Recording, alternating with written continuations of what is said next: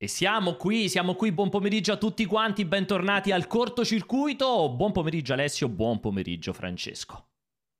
Buon pomeriggio! Alessio, puoi anche rispondere. Ricordo oggi puntatone, puntatone Bravo. con guests e ghost guests. Eh, Sì, do- sì, esatto. Allora, oggi ragazzi, buon pomeriggio perché oggi veramente eh, questo venerdì 29 gennaio abbiamo una puntata davvero che rasenta il, il clamoroso, eh, più che mai. Ehm, come al solito, prima una brevissima presentazione. Cos'è il cortocircuito che vi state sempre chiedendo? Il cortocircuito tutti i venerdì in onda sul canale di multiplayer, sul canale Twitch di multiplayer dalle 16 fino circa alle 17.30, punto della situazione su due argomenti della settimana scottanti, non per forza a tema videogioco, ma chiaramente cerchiamo di trovare un gancio eh, al videogioco, lo conduco io per Paolo insieme ad Alessio e Francesco e cerchiamo sempre di infilare un po' di ospiti.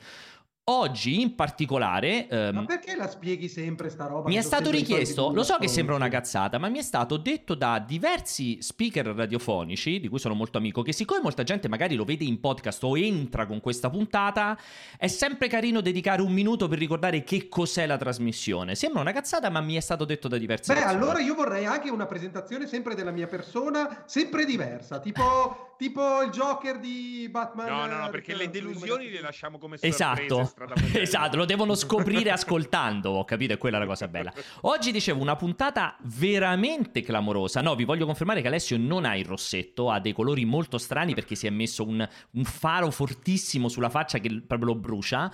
Dicevo oggi, non toccare nulla Alessio, per una volta ci- ti si sente e ti si vede bene. Ehm, dicevo oggi ehm, una puntata veramente clamorosa, vi faccio vedere il sommario. Eccolo qui, abbiamo due argomenti. Cosplay e diritti d'autore, il Giappone si prepara a tassare i cosplayer.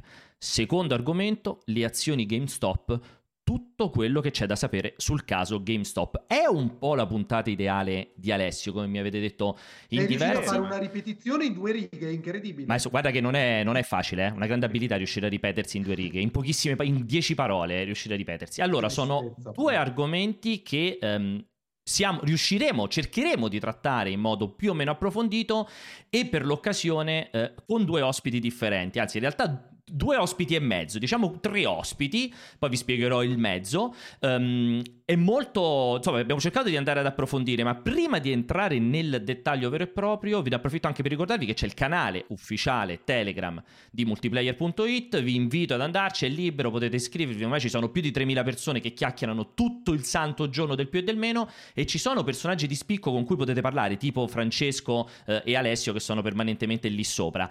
Ehm, e poi tra l'altro è l'unico... Io ho anche, ho anche, se lo vogliono sapere, ho anche OnlyFans. eh, Anche OnlyFans. Alessio ha anche OnlyFans, tra l'altro un OnlyFans ricchissimo dove mostra le foto mentre sta facendo il bagno, eh, che, che sono molto belle. Eh, detta questa, a parte questa cosa qui, dicevo il canale ufficiale che è poi l'unico modo su Telegram che avete per mandarci le vostre domande audio. Non so se oggi riusciremo a passarne, non so quante ne riusciremo a passare, ma come al solito ricordatevi dalle 16 alle 17.30 potete lasciare i vostri vocali di 20 secondi dentro al gruppo Telegram e io cerco di farli passare durante la trasmissione. Dicevo, quest'oggi la particolarità è che tutti e due gli argomenti hanno due super ospiti, appunto due mezzo super ospiti. Sulla- nella seconda parte, quando parleremo di GameStop da un punto di vista proprio borsistico, azioni, insomma, oltre ad Alessio, super competente. Alessio, che ricordiamo, ha fatto 7,4 milioni di dollari questi giorni Sì, proprio sì, sì, grazie a GameStop.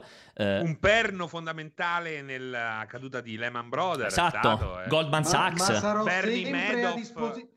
Eh, Ma sarò vai. sempre a disposizione del cortocircuito anche dal mio, dal mio deposito di zio Paperone. E tra l'altro è Cioè, bello. L'azienda, la, la società era Madoff and Pianesani. Esatto, e tra l'altro la cosa bella è che nonostante i 7 milioni e mezzo di dollari non ha speso neanche 15 euro per un microfono, questa è la cosa più incredibile perché insomma deve rimanere quel, quel grado Quando di hai il qualità. braccino corto rimarrà Sì, sempre sì, corto. Eh, Puoi avere tutti i soldi che vuoi. Assolutamente, eh, e quindi dicevo, da questo punto di vista eh, parleremo, ne parleremo con Luca Tremolada del Sole 24 Ore che ritorna dopo una puntata in cui si parlava di CD Projekt da un punto di vista appunto azionario, ma soprattutto la prima parte in cui si parla di cosplayer sono riuscito, ringrazio per questo in primis Raffaele che mi ha, de- mi ha passato lo spunto, poi sono andato a rincorrere eccetera eccetera, sono riuscito a contattare eh, Yuriko Tiger, Yuriko Tiger che chi di voi un minimissimo bazzica nel cosplay sa di chi sto parlando, sto parlando secondo me della più importante cosplayer in, in in- nel sole- insomma, in Giappone, cioè che vive in Giappone, italiana ma giapponese d'adozione. Nota sul territorio giapponese anche praticamente come idol e ha avuto il grandissimo, la grandissima, cioè anzi mi ha dato la grandissima possibilità insomma di invitarle a venire qui in trasmissione. Quindi ne approfitto per lanciarti subito, ci sei Eleonora, eccomi qua. Buon po- buonasera anzi a te. Sì. Buonanotte, Fonse. Ciao! Perché ricordiamo che Eleonora tu stai in collegamento da... Dove sei tu? A Tokyo? Sì, da Tokyo, sì, esattamente. Konnichiwa! Quindi eccola, 20... Beh, direi che la qualità è altissima. Esatto. Potrebbe esplodere il canale Twitch in multiplayer. esatto. E che, e, e che è mezzanotte Ma si passata. chiama Eva Valentina, Esatto. Valentina di cognome. Adesso vi spiego, vi spiego il sottopancia che era il- il- il- l'episodio e mezzo perché insieme a lei, insieme a Leonora, c'è Valentina che è la sua manager che l'ascolteremo ma non la vedremo, giusto Valentina? Esatto, farò un po' il fantasma della situazione. Esatto, ti, ti teniamo sotto. Perché sta mangiando è tutta sporca di cibo, perché ha detto che è uno spettacolo indecoroso quando mangia, è proprio è ghiotta, fagocita, ha detto no, no, non posso. Esatto, esatto. Allora, al- eh, Valentina, tu, tu stai, tu stai in Italia o anche tu sei in Giappone? No, adesso sono in Italia, sono stata però per un periodo in Giappone. Ok, perfetto. Al- Quindi- Senti, Pierpaolo, possiamo raccontare due secondi Certo. di iniziare in che modo Alessio ha deciso di rompere il ghiaccio con, i nostri, con le nostre due ospiti? eh, pu- per me lo puoi raccontare senza problemi, fa anche Cioè, molto... chi- questa è la domanda Eh. che ha fatto Alessio, eh? un po' imbarazzato, fortunatamente se ne è accorto anche lui. Ma come sono le Assolutamente no. verdure in Giappone visto che è un'isola? C'è- Allora, tendenzialmente, tendenzialmente, occhio che ov- ovviamente non è Ponza, ovviamente ha un clima particolarmente umido, quindi è abbastanza ovvio che possono coltivare sufficienti verdure, ma sappiamo che il Giappone è praticamente importa probabilmente il 70% dell'alimentare. non è la patria delle verdure, Sì, diciamo. diciamo. Esatto, No, volevo no. sapere Diciamo se no. quello che arrivava, quello che veniva coltivato effettivamente fosse paragonabile a quello che loro conoscono benissimo in Italia o se semplicemente si sono spostate, come mi diceva Valentina, come mi anticipava, sulle verdure locali che hanno una loro dignità indipendentemente dalla comparazione. Loro hanno una loro dignità, esattamente. Hanno una loro dignità, confermiamo questa cosa. Allora, Ma sono piccole piccole, ma sono piccole piccole verdurine perché sappiamo che in Giappone è tutto piccolo. No, non è vero. No, no, no, no. Non è vero. E tra l'altro, è possibile, Allora, non parliamo in 60 che ci, che ci impalliamo. Io ho un ricordo in particolare del- di Tokyo, di una cosa che mi ricordo perfettamente, che mi sconvolse la prima volta che la vidi, perché ho una mente molto ristretta, i- le angurie, i cocommeri cubici, che loro hanno quella... Non so se esistono ancora, io mi ricordo che andavo al mercato e c'erano i cocommeri venduti che però erano a, a cubo, non erano ovali o tondi, erano cubo. Mi ricordo questa cosa... Le Sì. considerazioni Sì. No, è vero, me la ricordo che mi aveva sconvolto, che poi mi spiegavano perché si accatastavano meglio, cioè li facevano crescere, un cioè c'era, un, c'era del genio dietro. Sì. Sì, facevano, li fanno crescere quadrati apposta così sono più facili da, da mettere uno sopra Sì, l'altro. per- però è Dei inquietante. geni, sono dei geni. È inquietante la prima volta che li... Io mi ricordo quando li vedi la prima volta, dicevo, ma che cazzo è cu- qua- fatti a cubo? Ragazzi, non andate in Giappone con Pierpaolo e Alessio finite per parlare di verdure 24-7. Ecco, oggi cosplay e ortofrutta, Oh, ragazzi. esatto, facciamo, facciamo questa combo. Allora, al volissimo, prima di entrare nell'argomento, comunque eh, ti dedico 30 secondi, Eleonora, perché allora, ehm, dicevo, tu sono, ah, sono anni che stai, per presentarti un, un minimo, sono anni, ormai quante? 7-8 anni che stai in Giappone? Sono otto anni Mamma mia. che vivo in Giappone, sì. Ma sei ormai proprio... anni. Cioè, quanto rientri in Italia? Cioè, una roba tipo ti fai una settimana ogni due o tre mesi o proprio una volta l'anno? Allora, non proprio una volta l'anno, prima del corona facevo almeno in un anno tre volte e però queste 3-4 volte li dividevo con gli eventi. Quindi Giusto. prima andavo a un evento, poi andavo a casa 3-4 giorni e poi andavo a un altro evento e da quell'aeroporto partivo per il Giappone. Mamma mia, bel bei, bei giri. ritmi, Ritmi f- folli Sì, proprio. sì, vabbè, punto orario non mi passava mai, aspettavo direttamente di tornare a casa per riprendere i ritmi. E No, sono dei momenti veramente tragici. immagino. Valentina, ecco, mi, mi ha, mi ha assistito praticamente in tutte le fiere italiane. Allora, tu, tu tra l'altro ormai appunto sei residente in, eh, in Giappone, ormai ne hai fatto una professione, cioè io ho detto prima ti ho presentato anche come idol, non so se ho fatto bene o ho fatto male comunque anche a fare questo passaggio. Guarda, ormai forse non sono più un idol per via della mia età, no? Perché Giusto. ormai sono arrivata a 27 anni, però sono partita come idol. Faccio cosplay da quando avevo 14 anni, quindi ormai sono 12 anni fa che ho iniziato a fare cosplay e da quando mi sono trasferita è diventato la mia professione. Figo, mamma mia, Come, fighissimo. come- come si sopravvive Eh, da esatto. cosplayer in Giappone? Perché in Italia, logico, è impensabile una cosa del genere, ai noi, perché comunque è una cosa Mhm, in più. mhm. Cioè, com'è la carriera del cosplayer? Se esiste una carriera o semplicemente... Secondo me non è possibile fare solo e unicamente cosplay. Le tue skill devono essere ben, pi- di, ben di più di quello che può essere solo indossare un costume. C'è anche chi costruisce i costumi e chi invece, magari più come me, fa più da modella barra attrice per quei determinati personaggi. Però in Giappone è molto più probabile un lavoro del genere perché noi abbiamo direttamente a contatto le case Esatto. di videoludiche, noi abbiamo i contatti con i produttori, eh, cioè alla fine qua mandi un'email, mandi il manager a prendere il lavoro e tac ce l'hai, ecco, non, insomma, invece dall'altra parte del mondo penso sia molto più difficile, soprattutto sono tutti affiliati, cioè la banda in Namco Europa non c'entra nulla con quella che è la banda in Namco qua in Giappone.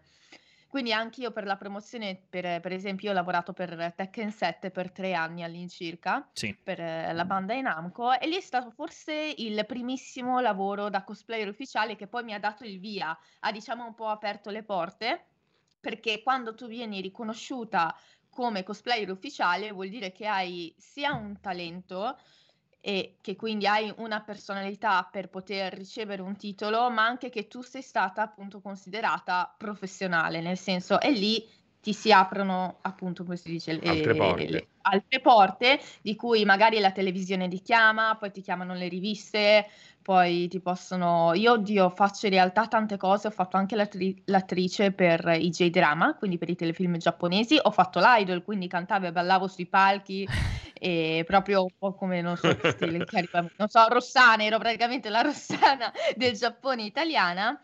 E, e poi ho fatto anche un po, di, pi- un po' di piccole esperienze come doppiatrice, principalmente talento, quindi anche commedie in televisione. Insomma, sono un po' un tuttofare. ecco. Allora, Senti, eh, in chat io naturalmente lancio la sfida. Secondo voi di quale personaggio di Tekken 7 naturalmente era eh, cosplayer eh, Guarda, Yuriko? non è, non è minimamente quello che pensate voi, ragazzi.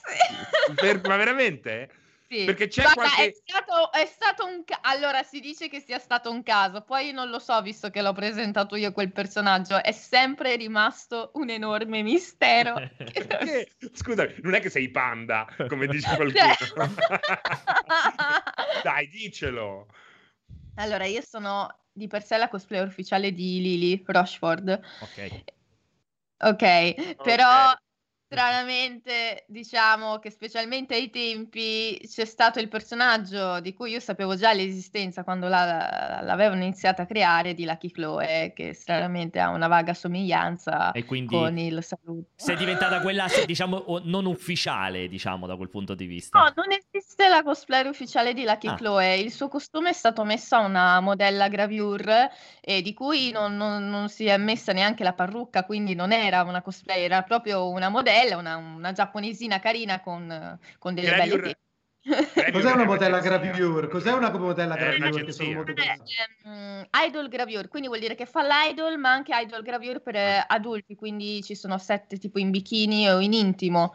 Sono quelle che- Gravure più per adulti, normalmente quando si parla di idol si pensa alle idol proprio ragazzine bambine. Sono no? quelle In più un per certo te, senso. Alessio Gravure, sono quelle là che, che seguite, diciamo, per adulti anche maturi di una certa No, età. quelle, quelle che seguo io sono, sono, sono le granny, Pierpaolo. Hai ragione. No, scusami, quella è un'altra quella- cosa. quella- Quella è un'altra categoria di un altro mondo. Allora- Le, le- le Vai, idol vai. gravure stanno in Tekken, sì, in Tekken, in eh, Ryoga Gotoku il, Il il gioco. sesto. Ce n'è una che mi sono innamorato totalmente. Allora, senti, ritorniamo un attimo noi. Prima tu hai detto ehm, questo discorso dell'idol, eh, sei troppo vecchia per essere ormai idol e, e sono- e- e hanno degenerato in... Ah, ma quindi fino a che età puoi fare il cosplay? Attenzione ragazzi, c'è una differenza fra No, idol e in cosplay. realtà, in realtà l'idol lo puoi fare anche a 45 anni. A quanto sembra, perché ci sono idol, esiste ancora la, la storica idol di 40, no, ormai ha 52 anni, Mazza. mi sono sbagliata e lei continua comunque a fare live. Quindi secondo me non è una cosa che muore, è una cosa che uno decide. Poi specialmente l'idol aveva varie regole, come magari non puoi frequentarti con un ragazzo estremamente rigido. Io non potevo avere amici, ama- non potevo avere amici maschi, non potevo fare un viaggio da sola, dovevo per forza abitare a tot del manager. Sì, quindi l'idol è diciamo un po' la piccola dea no, del Giappone che però ha un breve periodo perché l'idol secondo me è un step un pochino più basso di quello che è il talento. Quando tu diventi talento vuol dire che tu sei una personalità televisiva Ok. e quindi fai ben più lavori. Io ho semplicemente fatto questo step, cioè io dall'idol, dai piccoli stage, sono passata direttamente a lavorare in televisione e poi da lì cioè, oh, mi sono detta, oh ma che palle tutte queste regole, cioè è bello, È mi brava, piace, però esatto. divertimento, però Dai, ragazzi... Yuriko, diciamoci la verità, ti sei tolta anche un gran bel numero di rotture. Di, voglio- di limitazioni. Le palle, Eh, eh, sì, sì, No, no, grande. eh. Quelle giapponesi sono anche più severi, Sì, in realtà. sì, esatto. quindi Hai, hai un obiettivo, Yuriko? Cioè, nel senso, vuoi arrivare da qualche parte che ti è ben chiaro? O semplicemente, anche dati i tempi che stiamo vivendo, per ora navighi a vista e Devo poi dire si vedrà? che prima volevo creare una mia agenzia direttamente qua in Giappone, volevo lavorare io come manager per talenti stranieri, però mi sto rendendo anche conto che nel periodo in cui viviamo Mm. non, non- non abbiamo più certezza del futuro ed è tutto online. Quindi io vorrei comunque continuare a fare cosplay anche fi- almeno sicuramente fino ai 35, finché diciamo non si noterà troppo. Poi quando inizierà a notarsi un pochino l'età, bene, io mi sono già preparata Balalaika, il castello errante di Howl, mi sono già preparata.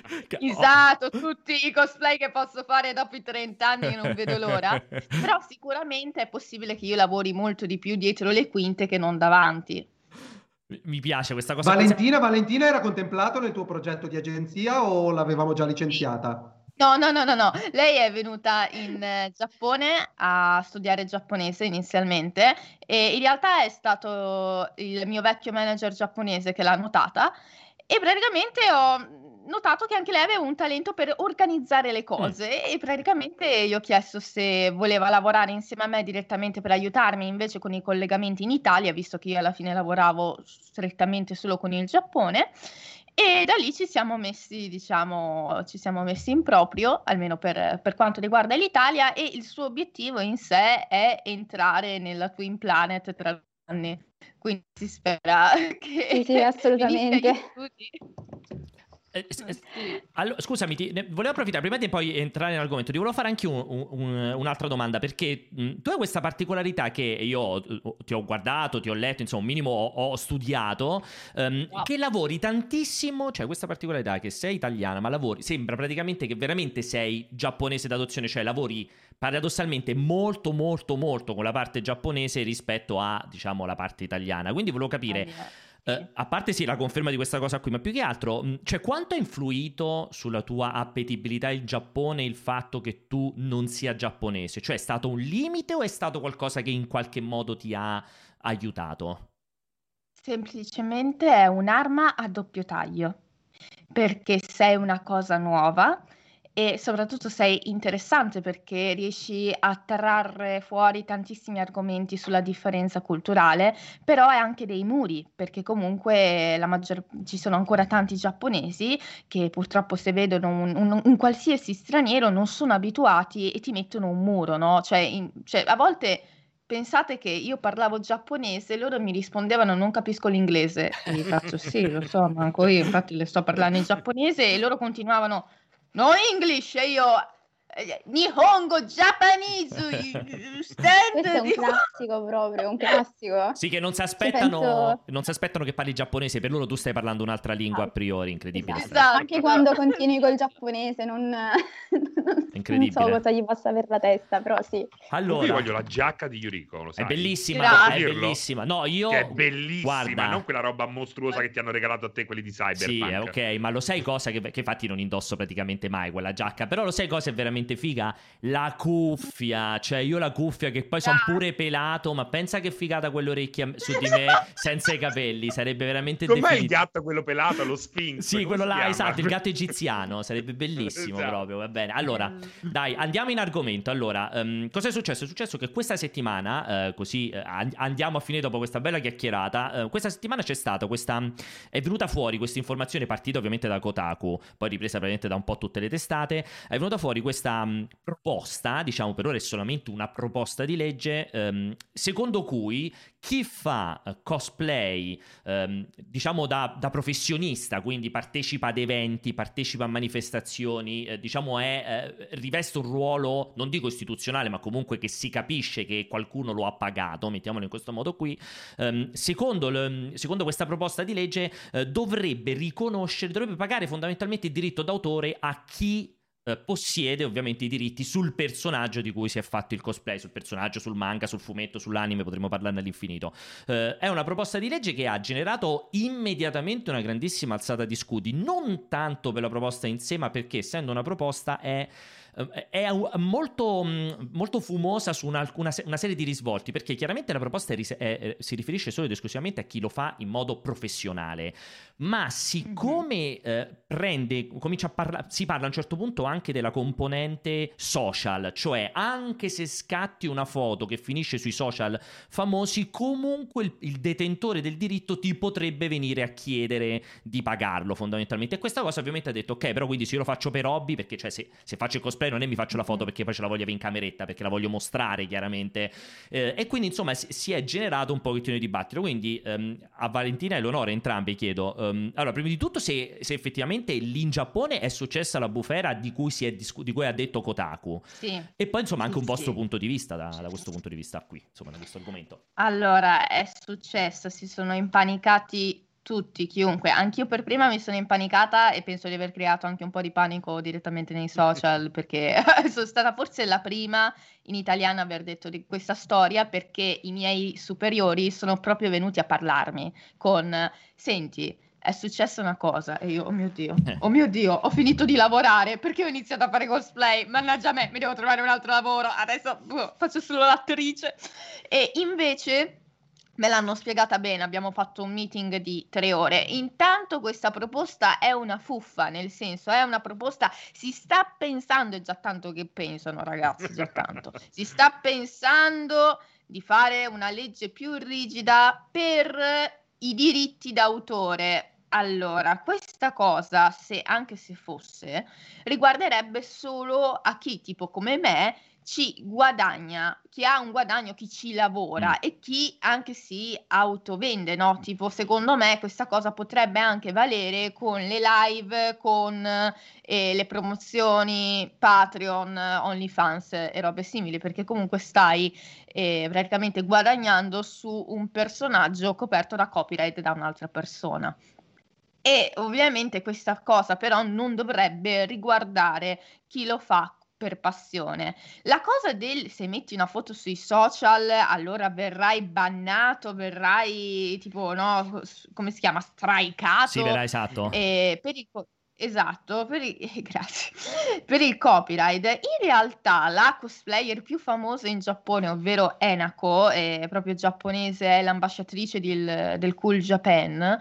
Lei ha detto che non ha mai sentito parlare di questa cosa, ovvero proprio riguardante i social. Ha detto sì, effettivamente io ho parlato col governo per, eh, diciamo, mm, come si dice, cercare di andare d'accordo tra i diritti d'autore e la passione del cosplay.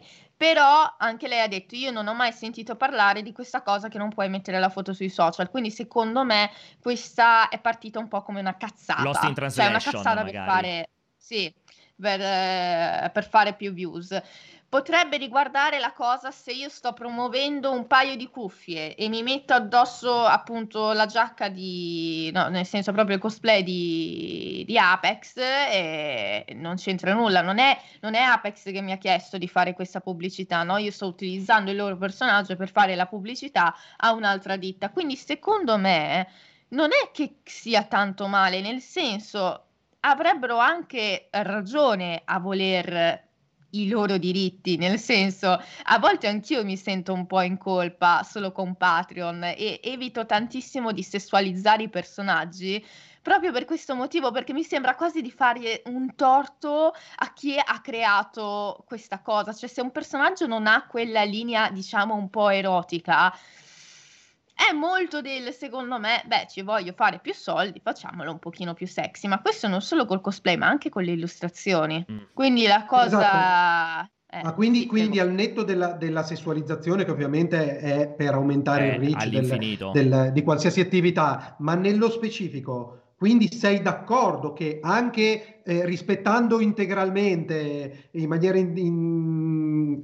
rispettando comunque la fonte, eh, si debba dare un obolo, una royalty al produttore del contenuto dell'IP originale.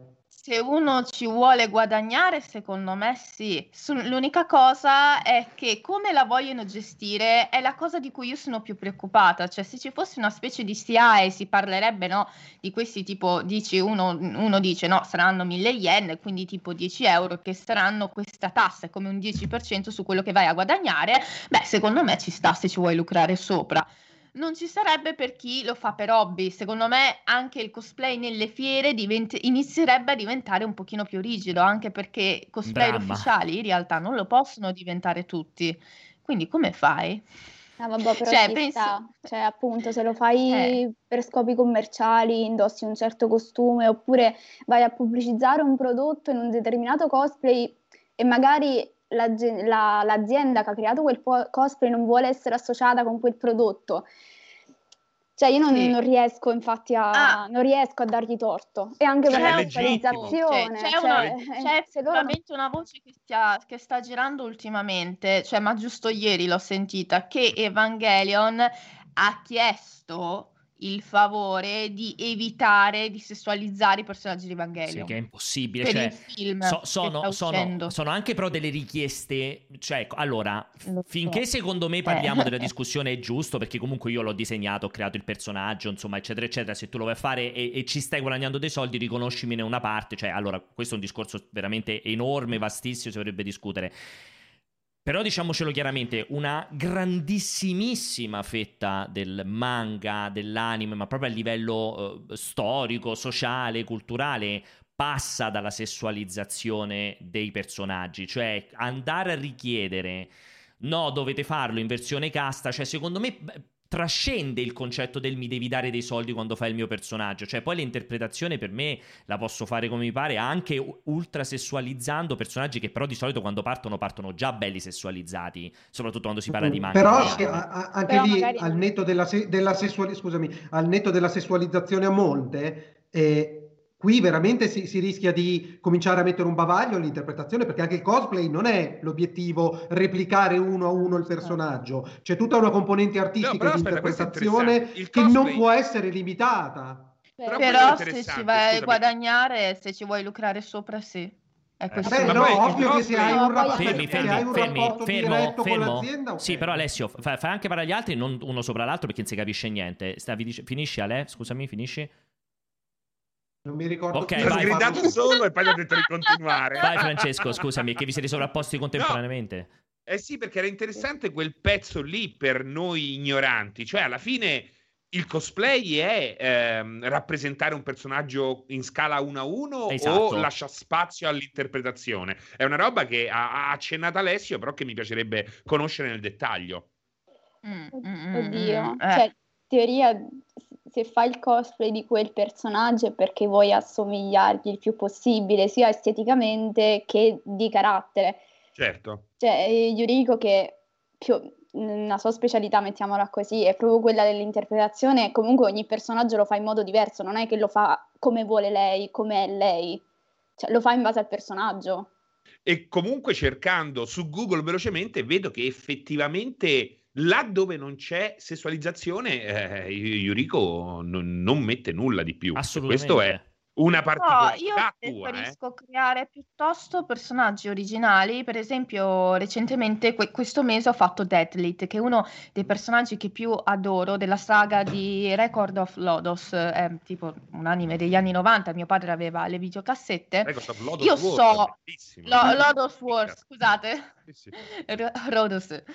E praticamente eh, io ho questa, questa, immagine di Deadlit da quando ero piccola, per quanto sia sexy, effettivamente è un po' sexy, però non la vedo estremamente spinta, solo che in tanti, eh, ma vogliamo vedere l'elfa eh, sexy. Bene, allora vi creo un personaggio a parte che si chiamerà Elfa Made Sexy, però non è Deadlit, cioè, non, sì, esatto. nel senso, cerco almeno di separare le due cose perché non, non voglio, cioè preferisco fare un... Questa è una cosa mia, eh, cioè proprio, ma anch'io perché io non riesco a vedere Biancaneve sexy, mi fa impressione. Vabbè, però, esatto, figuriamoci cioè, figuriamoci però, però, vedi, però, però, hai citato, però hai citato per esempio un personaggio occidentale, l- l'animazione occidentale specie, cioè è, è, molt, è paradossalmente no, meno anche... sessualizzata rispetto comunque... Guarda, però sì. Eh, però ma di versione sexy della vabbè, Disney. Fa, vabbè, cioè, la versione sexy la possono fare pure di Alessio, la versione sexy. Questo, questo, non vuol dire nulla. C'è da lavorare tanto. C'è, c'è tantissimo. Senti, se, questa è, un'altra, eh, è interessante, almeno per me. Ma non sarà che questa, questo campanello d'allarme effettivamente sia subentrato quando un gran numero di um, cosplayer, cosplay, eh, è cosplay, no? Si dice in maschile? Vabbè, oh, cosplayer. No, uguale. No, già è uguale, cosplayer. Eh, ha comunque fatto lo sbarco su OnlyFans? Che magari in no, Giappone può essere non, come non c'entra OnlyFans perché in Giappone noi abbiamo Fantia, che sarebbe praticamente un simil Patreon OnlyFans. E okay. quindi non c'entra in Giappone da mo avevano iniziato a creare, cioè eh. no, noi qua avevamo il Comiket, raga, il Comiket era la fiera della patata, ve lo dico io. tutti creavano Sì, sì, in Giappone erano queste, eh, praticamente questa specie di Lucca Comics dove però la principale attività sono vendite comunque di foto un, po', un po', spinte in cosplay, ah, cioè li dividono no? cosplay normale, cosplay spinto o cosplay molto spinto, però sempre fino a un certo limite con i, i, DVD, i CD, i CD-ROM proprio con le foto, i poster. Quindi la cosa anche, per esempio, proprio qua in Giappone è nata di sessualizzare un personaggio. Alla fine i porno coreani li hanno creati loro. Eh, mm, cioè. Anche lì è tipo, ragazzi, sì, sì. un attimino, eh. Mi, sì. Infatti, anche eh. in Giappone è nata la cosa della cosplayer. Enako è stata in realtà la prima a guadagnarsi sopra col cosplay. Quindi diciamo che un po' si stanno mordendo la lingua da soli, perché è una cosa che hanno creato loro e se fosse davvero così ci avrebbero dovuto pensare tipo almeno 5 eh, men- Pure 20, no, almeno 5-6 anni fa, però a quanto pare, almeno a quanto letto in questo articolo in giapponese, Visto la cultura del cosplay diventata virale in Occidente, questa cosa sta creando problemi con il copyright tra gli eventi occidentali. Mm. Quindi non è che va a dire per forza OnlyFans è la sessualizzazione, però diciamo che secondo me un po' ha dato un po' tipo una piccola sberla agli occ- cioè comunque all'Occidente. Sì, è più volontà con... di intralciare la moda in Occidente che poi regolamentarla forse, anche perché in e Giappone se ti presenti... Vai, del, del prendere soldi, nel senso certo, è la nostra probabilmente. Sì, perché... Anche perché tu puoi comunque presentarti in qualsiasi modo, in qualsiasi fiera giapponese, no. totale libertà. In no. Giappone no. Ah no? Cioè se io voglio andare vestito no, da la... Ataru Moroboshi in Giappone, in una fiera. No, no, allora... Puoi, non puoi. Cioè, non no. puoi andarci in pubblico. Cioè? Ah, lo vedi? Cioè, spiegami, cioè, non è come Lucca che anzi addirittura non ti fanno pagare il biglietto no, se vai in no, cosplay? No, no, no, no, no, no, paghi di più. Paghi di più per fare cosplay. Quindi perché paghi i diritti forse già? No, non credo che paghi i diritti, probabilmente ti rompono solamente il cazzo. Il permesso di fare il cosplay e anche il permesso di poter utilizzare quest'area, praticamente okay. anche il Comiket Praticamente loro hanno creato il Comiket, no? Hanno creato come Lucca Comics and Games, però il cosplay in questa fiera non c'era mai stato, quindi per loro il cosplay è una cosa a parte che si deve pagare a parte, perché noi onestamente non ve vogliamo, cioè siete voi che lo volete fare il cosplay, quindi voi volete il camerino e ve lo pagate da soli. Cioè come lo stand, come avere uno stand. Fighissima sta cosa, sì. fighissima sì, questa cosa. Hanno la loro area, hanno il loro camerino ovviamente, però pagano. Io per carità, è, è, bello da una parte, io a volte però mi sento un po' un, un, animale in un recinto, cioè noi siamo davvero tutti in riga ad aspettare che ci fanno le foto. Scusami, ma cioè... E poi da lì non puoi cioè, praticamente, cioè, se tu vai e ti presenti senza aver comprato il camino no. e tutto quanto, e ti presenti vestito da qualcuno, loro ti dicono: no, non puoi entrare. No, no, no, no, no. È incredibile. Vedi come entri subito Assurdo. nell'ottica commerciale. Una regola commerciale che subito. folle qua, ma sì, esatto. logica no, là, da noi è il contrario addirittura, cioè ecco, Luca ci ha sempre basato sul Paga, se, no? se, ti, ti, cioè, se ti vesti sconto, sì. esatto, se ti vesti non paghi l'ingresso o paghi meno, addirittura era per proprio l'opposto È come, è come aprire l'idraulico e ci metti Super Mario e Luigi, qua lo fanno tutti, dall'altra parte non lo farebbero mai, in Svizzera non lo farebbero mai, già solo in, nel Canton Ticino, a campione d'Italia. A Roma c'hai eh, zio e nonno idraulici Mario e Luigi o il negozio di, di vestiti per bambini con la principessa Disney. Eh. Lo fai, ma sai che se un giorno a Disney no, gli girano, scopri... Sì, poi perché nessuno va a cercare il esatto. negozietto di due metri quadri nel paese più sperduto no, d'Italia però, e non ecco, ti dicono niente, però non è che puoi farlo, cioè, esatto. E sono anche esatto. consapevoli che non possono I, farlo, infatti, ma lo fanno tutti. La Disney vieta assolutamente il cosplay in televisione, per esempio non puoi fare cos- cioè molto spesso se tu hai un cosplay Disney ti possono seriamente fare storie non lo puoi cioè è proprio la cosa più impossibile da portare a, appunto anche in cose ufficiali in radio eccetera. Pensate che quando io volevo andare a Disney Disneyland Halloween che è un evento che eh, si tiene ogni, ogni anno per circa due mesi e praticamente in questi due mesi tu, pagando in più ovviamente sì. e andandoci solo in determinati orari, ti, ti, danno la possibilità di fare cosplay. A me avevano vietato, diciamo, l'ingresso perché la qualità era troppo alta e io assomigliavo troppo al quindi mi hanno detto guarda, io non vorrei dirtelo, però se ti facciamo entrare ti scambiano per il cast o cambi dei dettagli al tuo vestito Vedi? oppure non, eh, non, infatti, non, va bene. Infatti diciamo che è un discorso che mm, siamo a Yuriko non ha sorprese per niente, perché già sappiamo come funziona in Giappone, già sappiamo come ragionano i giapponesi ed è una cosa che loro già attuano in Giappone. Pensa te, figa comunque, tutta, tutta sta... Abbiamo imparato E poi, e poi anche un'azienda ecco. che chiede, anche quando l'azienda chiede, comunque la gente cerca di rispettare ciò che vuole l'azienda, invece da noi, a meno che non c'hai la, la super multa, se ne fregano, quindi diventa mm. un po' più difficile per loro. Vabbè, Mentre in Giappone sì. basta dire guardate, per non cortesia. fate questo, non ci va bene quest'altro, però Mm-hmm. Allora, intanto volevo, volevo, rassicurare tutti quanti che Alessio, esatto. che vedete frizzato come al solito presidente eh. Andreotti da mezz'ora, in realtà non, non, sto cercando di scrivergli dappertutto, non so cosa gli è successo, continua a cadere e risalire. che ha detto, cadere e risalire. Voi scherzate, ma Alessio forse sta male davvero. io vi posso... Sono già tre volte sì, che avanti e indietro. Io purtroppo, ragazzi, io no, per, per, quanto cer- cerchi di, di, seguire e gestire il cortocircuito, purtroppo non posso entrare fino nelle case delle persone. Ecco, Alessio con lo sguardo, c'hai un una bellissima smorfia di soddisfazione, Alessio, in questo momento che sei entrato. Riga- sei... Guarda l'occhiolino tecnico. È, è piacevolissimo con te. Allora, dicevamo, dicevamo, Yuriko, ma mh, mm, è, nella scena lì, a parte te che hai esposto chiaramente il tuo punto di vista, ma come viene percepita questa cosa dell'eventuale pagamento delle royalty? Anche i tuoi colleghi e le tue colleghe concordano con te o vedi una resistenza? Almeno allora, in Giappone. Io vedo che, che, comunque i giapponesi sono molto più propensi a questa cosa, nel senso, secondo loro è giusto pagare i diritti d'autore, se soprattutto una persona ci vuole lucrare sopra, sono però preoccupati che il comiket possa svanire, perché è in sé tutto irregolare, cioè nel comiket, e anche lì ho un'esperienza personale che posso dire, avevo creato un, uh, un, personaggio originale, un photobook che tra l'altro ho in vendita sul mio sito se volete, momento spam. Poi diamo tutti gli tanto, tanto poi ti, do, esatto, ti, ti, lasci il tempo poi per, per dire tutto. Vai, vai. E praticamente in questo, foto, in questo fotolibro la mia agenzia, perché l'ho fatto insieme alla mia agenzia,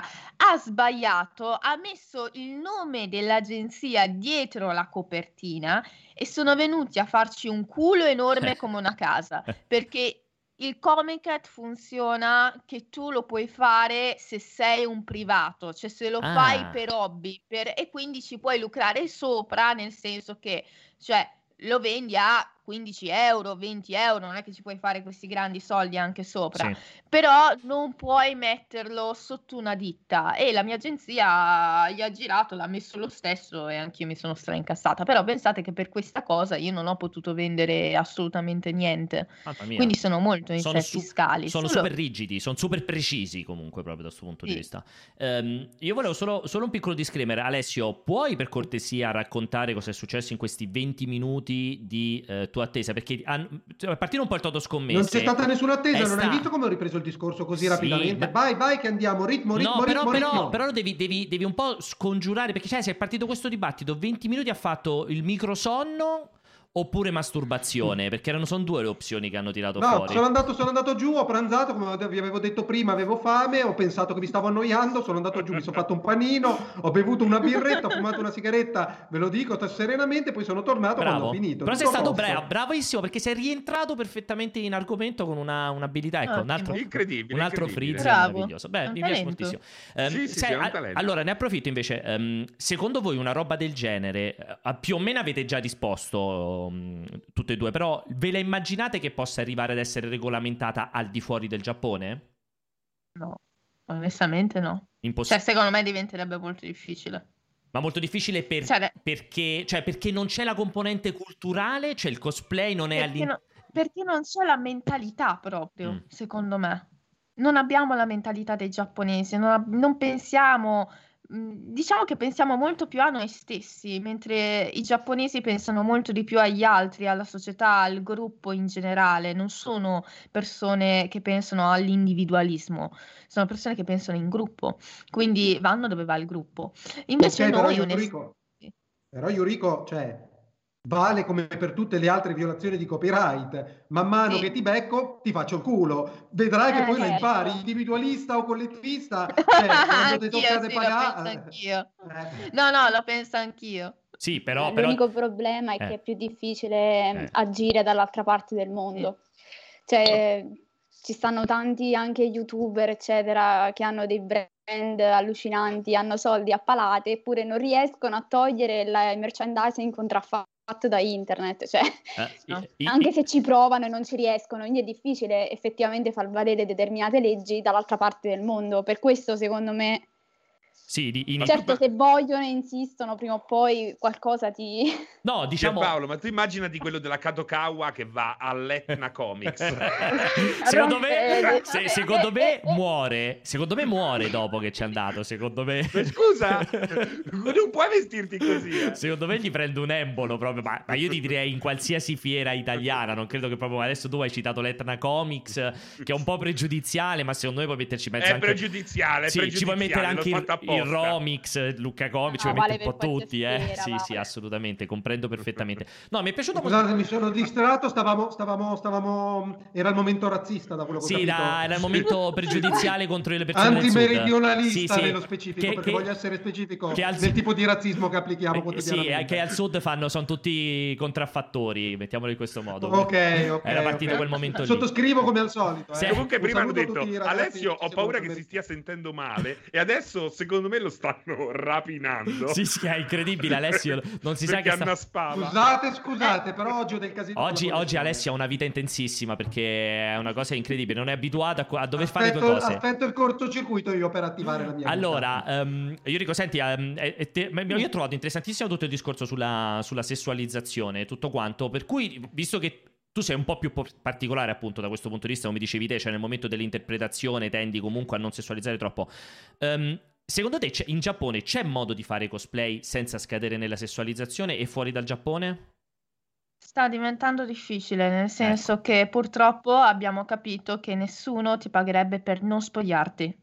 Mm. letteralmente. Bella questa cosa qui. Non funziona. Ma vale eh, anche per è vero, cioè la verità. È la persona che ma... cerchi allora. ti faccio della persona che Ti faccio una domanda stupida. Ti faccio una domanda stupida, ma avviene anche per gli uomini? Cioè in Giappone c'è del cosplay maschile importante che tu sappia che comunque c'è una componente di sessualizzazione o zero, è proprio puramente maschilista no. verso No, non esiste. Sì, è maschilista. Incredibile questa cosa. Incredibile. Sì. Cioè in Giappone c'è molto da cosa è... al 700%. Boys eh. Love, no? Sì, Boys Love ce n'è tanta, però non l'ho mai vista Incredibile. questa cosa negli uomini. Incredibile questa sì. cosa qui, proprio. Cioè che non... Sicuramente non hanno lo stesso livello. Cioè, Anche mi sono sì. capitati magari cosplayer eh, maschi Uh, che fanno cose sexy, fanservice, spinte, eccetera, però secondo me si rivolgono anche a un pubblico diverso. Mm. Non necessariamente a quello femminile. Ah, cioè con un altro ah, orientamento, sì, giusto, dici potrebbe essere esatto. quello, hai ragione, sì. ci sta Ma assolutamente. L'uomo quando si spoglia è sempre molto così. È come se tu vai adesso a rivedere i film di Schwarzenegger negli anni Ottanta, sembrano veramente una festa gay. Sì, sì, è, è sì, sì, è vero. è vero. Negli anni Ottanta lo vedevi e dicevi guarda Commandos quanto è macio. Sì, sì, no? oggi, oggi, sì, oggi è vero, depilato col sudore automaticamente diventa la festa gay, sì, è perfettamente... Cioè, ma dove stanno le piume che cadono? Cadono dall'alto. Ovviamente questa è una mia supposizione. No, ma ci sta. No, ci sono sì. donne che pagano per questi contenuti, eh, sicuramente. E, e, Però magari in quantità... Quindi, quindi, quindi eh, Eleonora mi confermi che fondamentalmente, cioè, non conosci colleghi maschi che lo, lo, riescono a fare per professione o comunque ci riescono perché... Com- mm, conosco, conosco ragazze che sono diventate ragazzi e lo fanno di professione, ma non forse completamente ragazze già. Incredibile. Oddio, Kaname. Oh. Kaname. Kaname riesce. Beh, Ma, Kaname riesce, scusa. Non a fare fanservice, a no, fare no, il cosplayer. No, ah, ok. A fare cosplayer di professione, sì. Kaname, il cosplayer più famoso giapponese, ho avuto anche la possibilità di, di lavorarci ben più di una volta. Sì, e lui, cavolo, lui ha 40 tre anni. Vabbè, vai, già dai. Vabbè. come si chiama? Come lo trovo? Però, però gli, ori- gli, orientali, gli, orientali, hanno quella fortuna incredibile che veramente anche a 50-55 anni sembrano giovani. Eh, cioè, è veramente sì. difficile vederli che sembrano. Sì. Cioè, è incredibile. Un po' come me. Sì, è uguale. No, infatti hanno sempre più anni di quelli cioè, che dimostrano. Cioè, io lo guardavo quando avevo 13 anni, ragazzi. E quindi, cioè, quando sono fatto il cioè, ci ho lavorato anche l'anno scorso, ero lì, ma tu non muori mai, ma cioè, sei immortale, ma fammi capire cosa te mangi. Fantastico. Cioè, ho 43 no, anni, questo canale che sto vedendo qua. Proprio. No, Oh, vabbè, sicuramente più di una 35 su, allora, su met- ne ha. Francesco, mettiamola così, sicuramente più grande di Alessio. Sicuramente più grande di Alessio e questa cosa è comunque già preoccupante di suo. Tra l'altro... Beh, sta benissimo Caname. Eh. Alessio che si è riflizzato. Caname, eh? Oggi Alessio non so cosa sia successo. Allora, ragazzi, eh, ragazze, ehm, Eleonora Valentina, io, io, credo che vi debba ringraziare perché siamo arrivati, è volato, cioè già sono i 16.48 neanche me ne ero accorto. Ho buttato l'occhio sull'ora e ho visto che sono già le 16.48. Allora, esatto, ci tocca adesso passare nell'argomento. Ecco, Alessio, sei tornato. Ti avviso prima che ti parte una bestemmia o qualcosa del genere. Sei di nuovo live, Alessio. Allora, io ne approfitto per dirvi, um, chiaramente, se volete seguire Eleonora Yuriko Tiger Basta che cercate, già se partite da yurikotiger.jp, quindi come se fosse un sito giapponese, trovate un sito fatto benissimo, tra l'altro con tutti i riferimenti. Tutti... Valentina. Brava Valentina, veramente Grazie. un ottimo sito, davvero. e trovate tutte le informazioni, chiaramente la potete, trovare, la potete cercare con lo stesso nome su YouTube, su Instagram, eh, su Patreon anche assolutamente. E... Yuriko, dacci te qualche esatto. riferimento. Twitch su Twitch. In che senso? Sì, dice ah, qualche Twitch, riferimento sì. per trovarti, esatto. Nel, ah, nel allora rete. io principalmente... riferimento pensava alle indicazioni stradali. sì, scusate. Alessio, ha quel, quel problema lì che adesso si sente anche malissimo. Vai Yuriko, Vai, perdonami. Yuriko. Figurati, allora io adesso sto iniziando a fare Twitch tre volte a settimana alle 23 italiane, domenica e martedì e giovedì. Ok. E quindi se volete, cioè, faccio un po' di tutto, faccio sia da... Non posso se mi vuoi invitare, quindi in altri giorni va bene. ok, Genshin, faccio un po' di gameplay e, e, ho un canale YouTube ormai da tantissimi anni sì. dove ho fatto vedere le prime esperienze in Giappone proprio dove sono partita che ero ancora una, una studentessa e ho Instagram, quindi se volete seguirmi su Instagram, invece per chi, chi vuole, io non ho, non ho OnlyFans purtroppo, però ho Patreon, quindi eh, aggiustate. Ragazzi, grazie, è stata veramente una discussione interessantissima. Super piacevole. Due persone molto interessanti. Chi l'avrebbe mai detto? Quando parli, quando parli di cosplayer, ovviamente par- pensi subito a un decerebrato e invece guarda lo stupore tutto d'un, tutto d'un colpo. Allora, io, io, io ne approfitto. Si può dire che Vai, vai. Scusa, volevo approfittarmi per scusarmi con Eleonora e Valentina per Alessio. Si sente male, si vede male. Cioè, fa, fa veramente è, è, la feccia proprio del cortocircuito, purtroppo, da un punto di vista tecnico e qualitativo. Però, eh, purtroppo, non l'ho scelto per la qualità tecnica e né per eh, ovviamente la gioventù. È scelto per altri motivi e quindi non ci posso fare Senti, nulla. salutiamoci con due domande, Pierpaolo. Vai. Eh? La prima, intanto, eh, me la sono appena dimenticata. La seconda, la seconda, ma come sono le verdure esatto. in Giappone? Allora, allora possiamo, possiamo, fare questa promessa a Eleonora e Valentina che la prossima volta che mi capiterà un nuovo cortocircuito, se avrete tempo, voglia e tutto quanto, faremo un excursus sulle verdure, sull'ortofrutta giapponese per vedere se il suo bene. essere una, un'isola crea problemi con il mangiare. Ogni tanto capita di parlare Senti. di mangiare e quindi possiamo affrontare questa cosa. Mi preparo sull'argomento. esatto. Questa la prendo dalla chat e ve la lascio là, così anche un po'. Eh, ma secondo voi l'unica idol italiana può essere Cristina D'Avena? Rido perché è una battuta in fondo. Però un po' triste, cioè con tutto il bene che si può volere a Cristina D'Avena, dai, non la... Non la cioè, però effettivamente Però... adesso sta riscoprendo un qualche. sta scoprendo una magari se, Allora, magari se, se Cristina D'Avena avesse oh, avuto 18-20 anni, oggi nel 2021 ne potevamo parlare probabilmente. Sì, è vero, è vero. Se avesse avuto almeno 18 anni, penso che oggi. sarebbe stata l'idol italiana. Sì, sì. Sì, e invece è una MILF qualunque. Parliamoci chiaro, così si vende almeno. Allora, allora ti, vi ringrazio ancora veramente tantissimo. E vabbè, se, un in bocca al lupo per tutto quanto e buon proseguimento. E anche buonanotte, visto l'orario dall'altra parte del mondo. Sì. Baci, baci, grazie ancora veramente. È stato un enorme grazie, piacere. Grazie a voi. Ciao. Arigato gozaimashita. Alla prossima. E ritorniamo a noi in fretta e furia, che adesso cercherò di fare il solito switch, vediamo se ci riesco senza creare un sacco di problemi eh, ad Alessio, chiaramente. Um, allora, Alessio, vuoi aggiungere qualche cosa, visto che è stato veramente un dramma averti in questa prima metà della puntata. Spero che non sia lo stesso nella seconda metà, perché se non riesci a dare sono, il tuo... Sono, sono non mi senti neanche ti fermi. Si sente malissimo, cioè, Alessio. Se non mi senti, abbiamo un problema. Cioè, no, perché nella seconda parte sei te il leone. Eh, esatto, cioè, se non abbiamo il nostro lupo di Wall Street, guarda, si frizza continuamente. guarda, è incredibile, niente. Non... È il lupo di Wall Street, ma sente il lupo. No, per... no, poi lo senti, no per e si rizittisce. No far. Niente. Cioè... Il bello è che l'audio compare solo quando dice cose poco interessanti. cioè, sentilo, sentilo. Ma vuoi spegnere la connessione? Vuoi smettere di scaricare roba? Ma sta, sta, scusa, devi scusarlo, sta a Tokyo, a Shibuya, l'internet.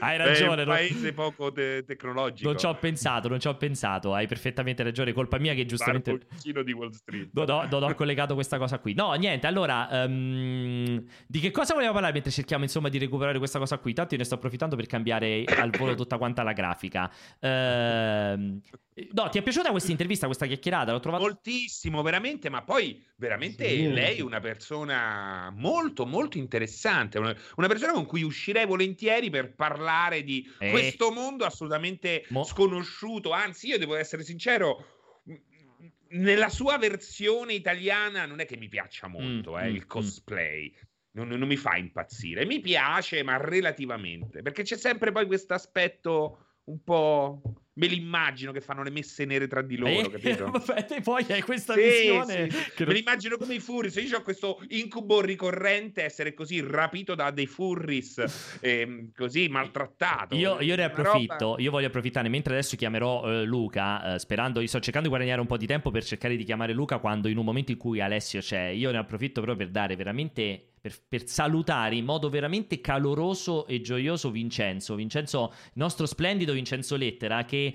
un po' da dietro le quinte un po' muove le file, le fila delle bestemmie, perché ogni venerdì mattina io ho i suoi messaggi che mi dicono, però che cazzo, un microfono ad Alessio, però che cazzo, una telecamera, però che cazzo, un audio, e io gli dico, e io un po' lo rassicuro, sempre faccio, no vabbè ma aspetta, Alessio ha comprato la connessione, ti ricordi che hai esordito questa settimana dicendo ho comprato la connessione cellulare per essere perfetto nella connessione sì. e poi è, peggiora, cioè è incredibile perché più passa il tempo più peggiora. Ma tu lo sai che c'è chi lo chiama, c'è anche un nuovo utente, non so se l'hai fatto, lo hai mai notato, che si chiama invece che Johnny Silverand Johnny Silvercrest. Beh, molto bello Johnny è, Silvercrest. È bellissimo, è perché bello. è proprio Alessio Johnny Silvercrest. Incredibile, è incredibile. Guarda, niente, niente, poi lo risponde, lo provi a richiamare, gli provi a scrivere, proprio perché lui ha comprato la connessione. Il problema è che si connette con un Alcatel. Ci stanno ancora gli Alcatel. Con, con, il, con l'Ericsson, con l'Alcatel, con l'Ericsson. Esatto, sì, con Alessio, adesso ci sei, ti vedo anche bene, stranamente. Prova a parlare. Alessio? Alessio, noi ti vediamo perfettamente. Alessio? Alessio? Alessio? Niente. Guardalo. Guardalo. Ma poi cosa, secondo, secondo, te cosa sta guardando in questo momento? Non lo so, ma sarebbe stato tutto molto più semplice se fosse stato spedito sulla Luna. cioè, è incredibile. Adesso in collegamento... Ma chissà che controlla, Adesso con i suoi co... occhietti vispi. Che cosa controlla? Non lo so, quello che mi sto chiedendo. Che, che sta leggendo secondo te? Ti vediamo, guarda, guarda il sorriso, guarda. Ci senti Alessio? Oh, cazzo, io non voglio più fare, non voglio più fare cortocircuito. Eh, ho capito, Alessio, ma io cosa devo. Ma perché non stai collegato col cellulare come avevi promesso? Mi hai detto. Sono collegato col cellulare. Sono adesso ti si cellulare. vede. Cioè, questo è il risultato. Allora, è impossibile. Allora, io adesso, chiamerò, io adesso chiamerò Luca. Però prima di chiamarlo. Cosa hai fatto fino adesso? Sono stato a cercare di guadagnare tempo per sperare che tu potessi ritornare, Alessio. Perdonami, ma. Ma cosa c'entra? Intanto chiama Tremolano. No, la cosa importante. Già, già avevo la connessione che non funzionava e con Yugrico Tiger mi si stracciava il cuore adesso magari mi funziona per mezz'ora e c'è Luca Tremolada, cioè è, una, è un dramma qua la situazione. Allora, cioè si lamenta pure Pierpaolo. Sì, sì, è incredibile, incredibile, incredibile. Aspetta perché... Um... Uh, no, volevo. Uh, Francesco, ti va di svelare l'altarino, l'altarino, e spiegare che in realtà Alessio è collegato dalle ISS, ma non l'abbiamo mai voluto dire?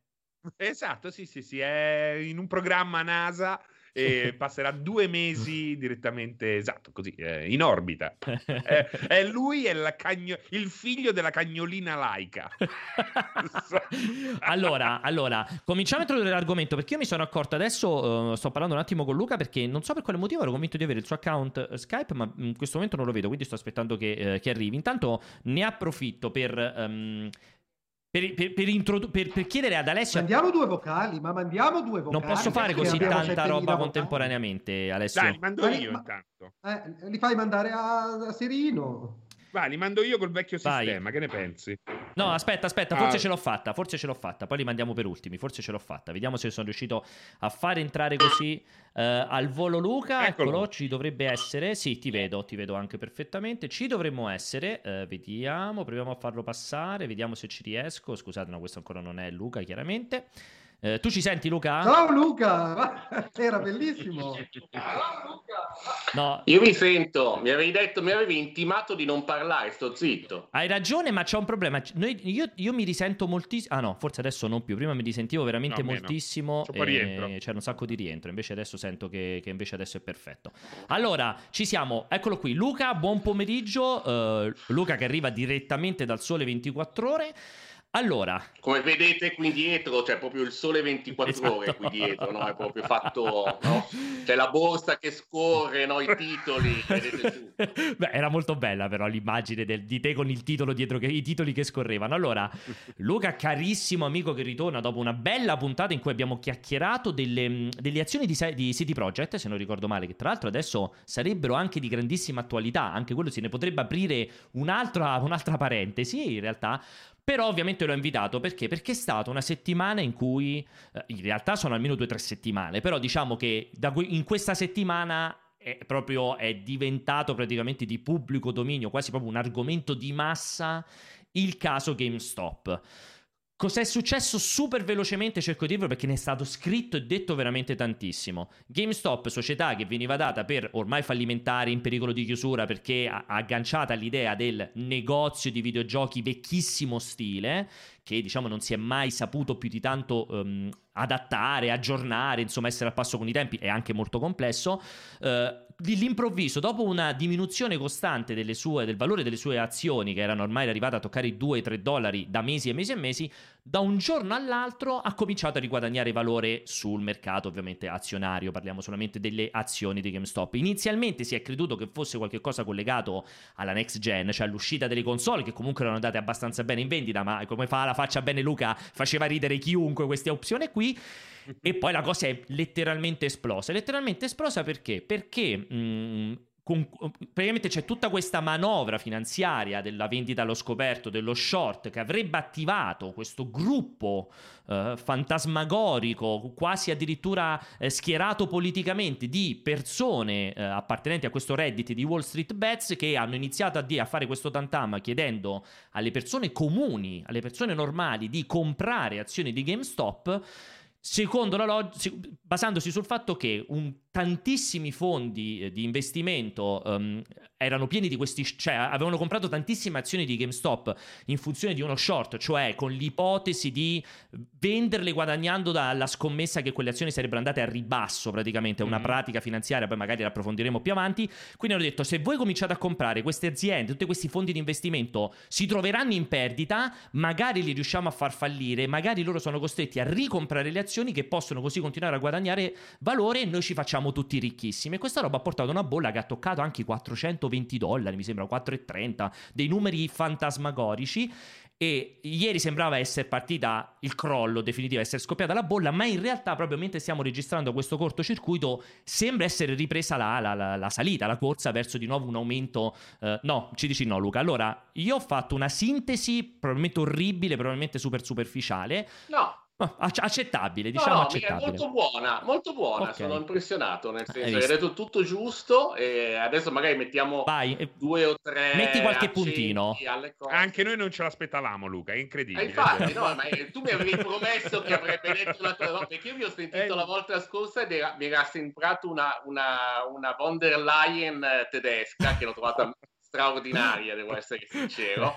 Però adesso è tutto giusto, perfetto. Però mi ti lascio, ti Luca, lascio... Luca, perdona, perdonami, perdonami, ma è quattro giorni ce l'ho al telefono perché Vero. doveva fare un video su YouTube Confermo. e mi chiedeva che cosa sono i soldi, che cos'è l'economia, che cos'è un fondo, che cos'è la borsa. Confermo. È stato, cos... è stato difficile, ma questo è il risultato. No, non solo, gli ho anche chiesto che cos'è GameStop a un certo punto, perché mi mancava anche quell'informazione, gli ho chiesto veramente tutto. Che, chi è mio padre? Gli ho cominciato a fare tutte le domande. Allora, ehm, aggiungi però Guarda... quei punti. Ah, scusami, vai Francesco.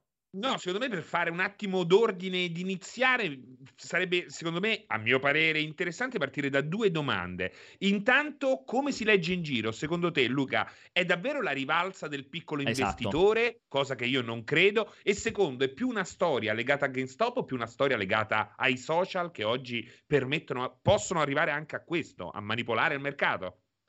Allora, parliamo della storia più importante dell'anno. Cioè questa sarà la storia finanziaria che, a meno che non succeda qualche cos'altro, però che dà inizio a un nuovo racconto del mercato finanziario nell'era del Covid. Per cui insomma non è un fatto limitato a GameStop. Quello a cui noi stiamo assistendo è il, un movimento dal basso. In Italia sono state eh, definite le sardine, i trader mm. sardina, no? per richiamarsi certo. al movimento delle sardine, in realtà sono eh, utenti per lo più americani che lavorano su piattaforme americane dove il trading è eh, molto più facile, si parla di gamification della finanza sì. negli Stati Uniti perché per esempio su Robinhood, che è una di queste piattaforme di trading, non si pagano commissioni e questo è il punto di partenza non si pagano commissioni su Robinhood, vuol dire che le, gli utenti possono acquistare titoli. Oggi che cosa sta succedendo? Il titolo sta calando, sta calando perché Robinhood ha deciso di, attenzione, di limitare gli acquisti, non si possono comprare più le opzioni, non si possono più comprare i, i cosiddetti call, le, le, opzioni che sono degli strumenti finanziari per acquistare i titoli. Quindi ci troviamo di fronte a una manipolazione del mercato. Non sono, sono convinto come Francesco che non siamo di fronte allo storytelling classico dei piccoli che si alleano contro Ovviamente. i grandi. È una storia bellissima, eh, perché è, è, vero che nel, nel mondo della finanza i piccoli esistono, i piccoli esistono i grandi. Qua ci troviamo di fronte a una manipolazione del mercato fatta bene, dove sì, ci sono dei piccoli che hanno accettato di acquistare dei titoli, per cui è vero, che questi sono stati definiti millennial traders, ci sono dei, dei piccoli investitori che eh, hanno giocato contro i grandi fondi di investimento. Per spiegare velocissimamente, poi ditemi se sono stato chiaro, ma fate tutte le domande del Fino adesso chiarissimissimo. Allora, i eh, fondi di investimento, gli hedge fund, scommettono sull'andamento del mercato. Non Quindi hanno... le azioni. Aspetta, aspetta, no, aspetta, fa spiegare. Loro esatto. hanno scommesso sul ribasso di determinate aziende cosiddette decotte. Dentro, tra l'altro, ci sono fenomeni di questo tipo, anche legati a Nokia, a BlackBerry, sono stati dei mini squeeze in questi, in questi giorni. GameStop era la classico dinosauro, un'azienda che, come avete raccontato bene voi, vende eh, dischetti, su, vende videogiochi su supporto fisico, quando il mondo del videogame mm. sta andando verso, fortissimo verso il digitale. Allora, sapendo che questi grandi fondi scommettono sul ribasso, il sistema, una parte del sistema, ha deciso di giocargli contro. Allora, va spiegata che cos'è la vendita allo scoperto, quella che stava introducendo Serino. Allora, io sono un venditore allo scoperto, compro 10 azioni a, facciamo, 10 dollari. Io non le compro realmente in realtà, me le faccio dare in prestito. L'intermediario me le dà, scommettendo che questo ma questo prezzo scende. Se da 10 arrivano a 8 dollari, cosa succede? Nel momento in cui scade l'opzione o nel momento in cui dico io, perché negli Stati Uniti posso anche richiamarla quando voglio io, il trader, io incasso 200 2 dollari se facciamo da 10 dollari 8 e pago una commissione all'intermediario. Cosa è successo? Che fondamentalmente ho speculato su un andamento costante del mercato. Se però questo titolo, invece che scendere, sale, comincia a accumulare perdite. E attenzione, queste perdite non hanno un cap, non hanno un limite. Esatto. In questo momento i fondi, grandi fondi di investimento che hanno scommesso sul ribasso di GameStop, stanno perdendo tantissimi soldi e molte di queste opzioni scadevano oggi, venerdì, perché sono settimanali tanto che invece Robin Hood ha deciso di bloccare, di controllare, di non permettere ancora l'acquisto di altri titoli. Più il titolo sale, io ho scommesso che sarebbe sceso in basso, continuo a perdere soldi perché io poi questi soldi li devo ridare. Allora la domanda vera è perché Robin Hood ha, ha bloccato. deciso, eh sì. ha bloccato. Qua subito Bloomberg, Wall Street Journal, Financial Times hanno detto ha vinto la grande finanza. Sì. Anche, no? anche, la senatrice l'americana, adesso non mi ricordo come si chiama, Cort- Cortés mi sembra, anche Toro ha bloccato, cioè è, è diciamo il, il, grande mercato della finanza ha chiamato il presidente di Robin Hood e gli ha detto oh, amico mio devi, devi impedire al piccolo consumatore di fare compravendita perché ci sta rompendo il culo fondamentalmente.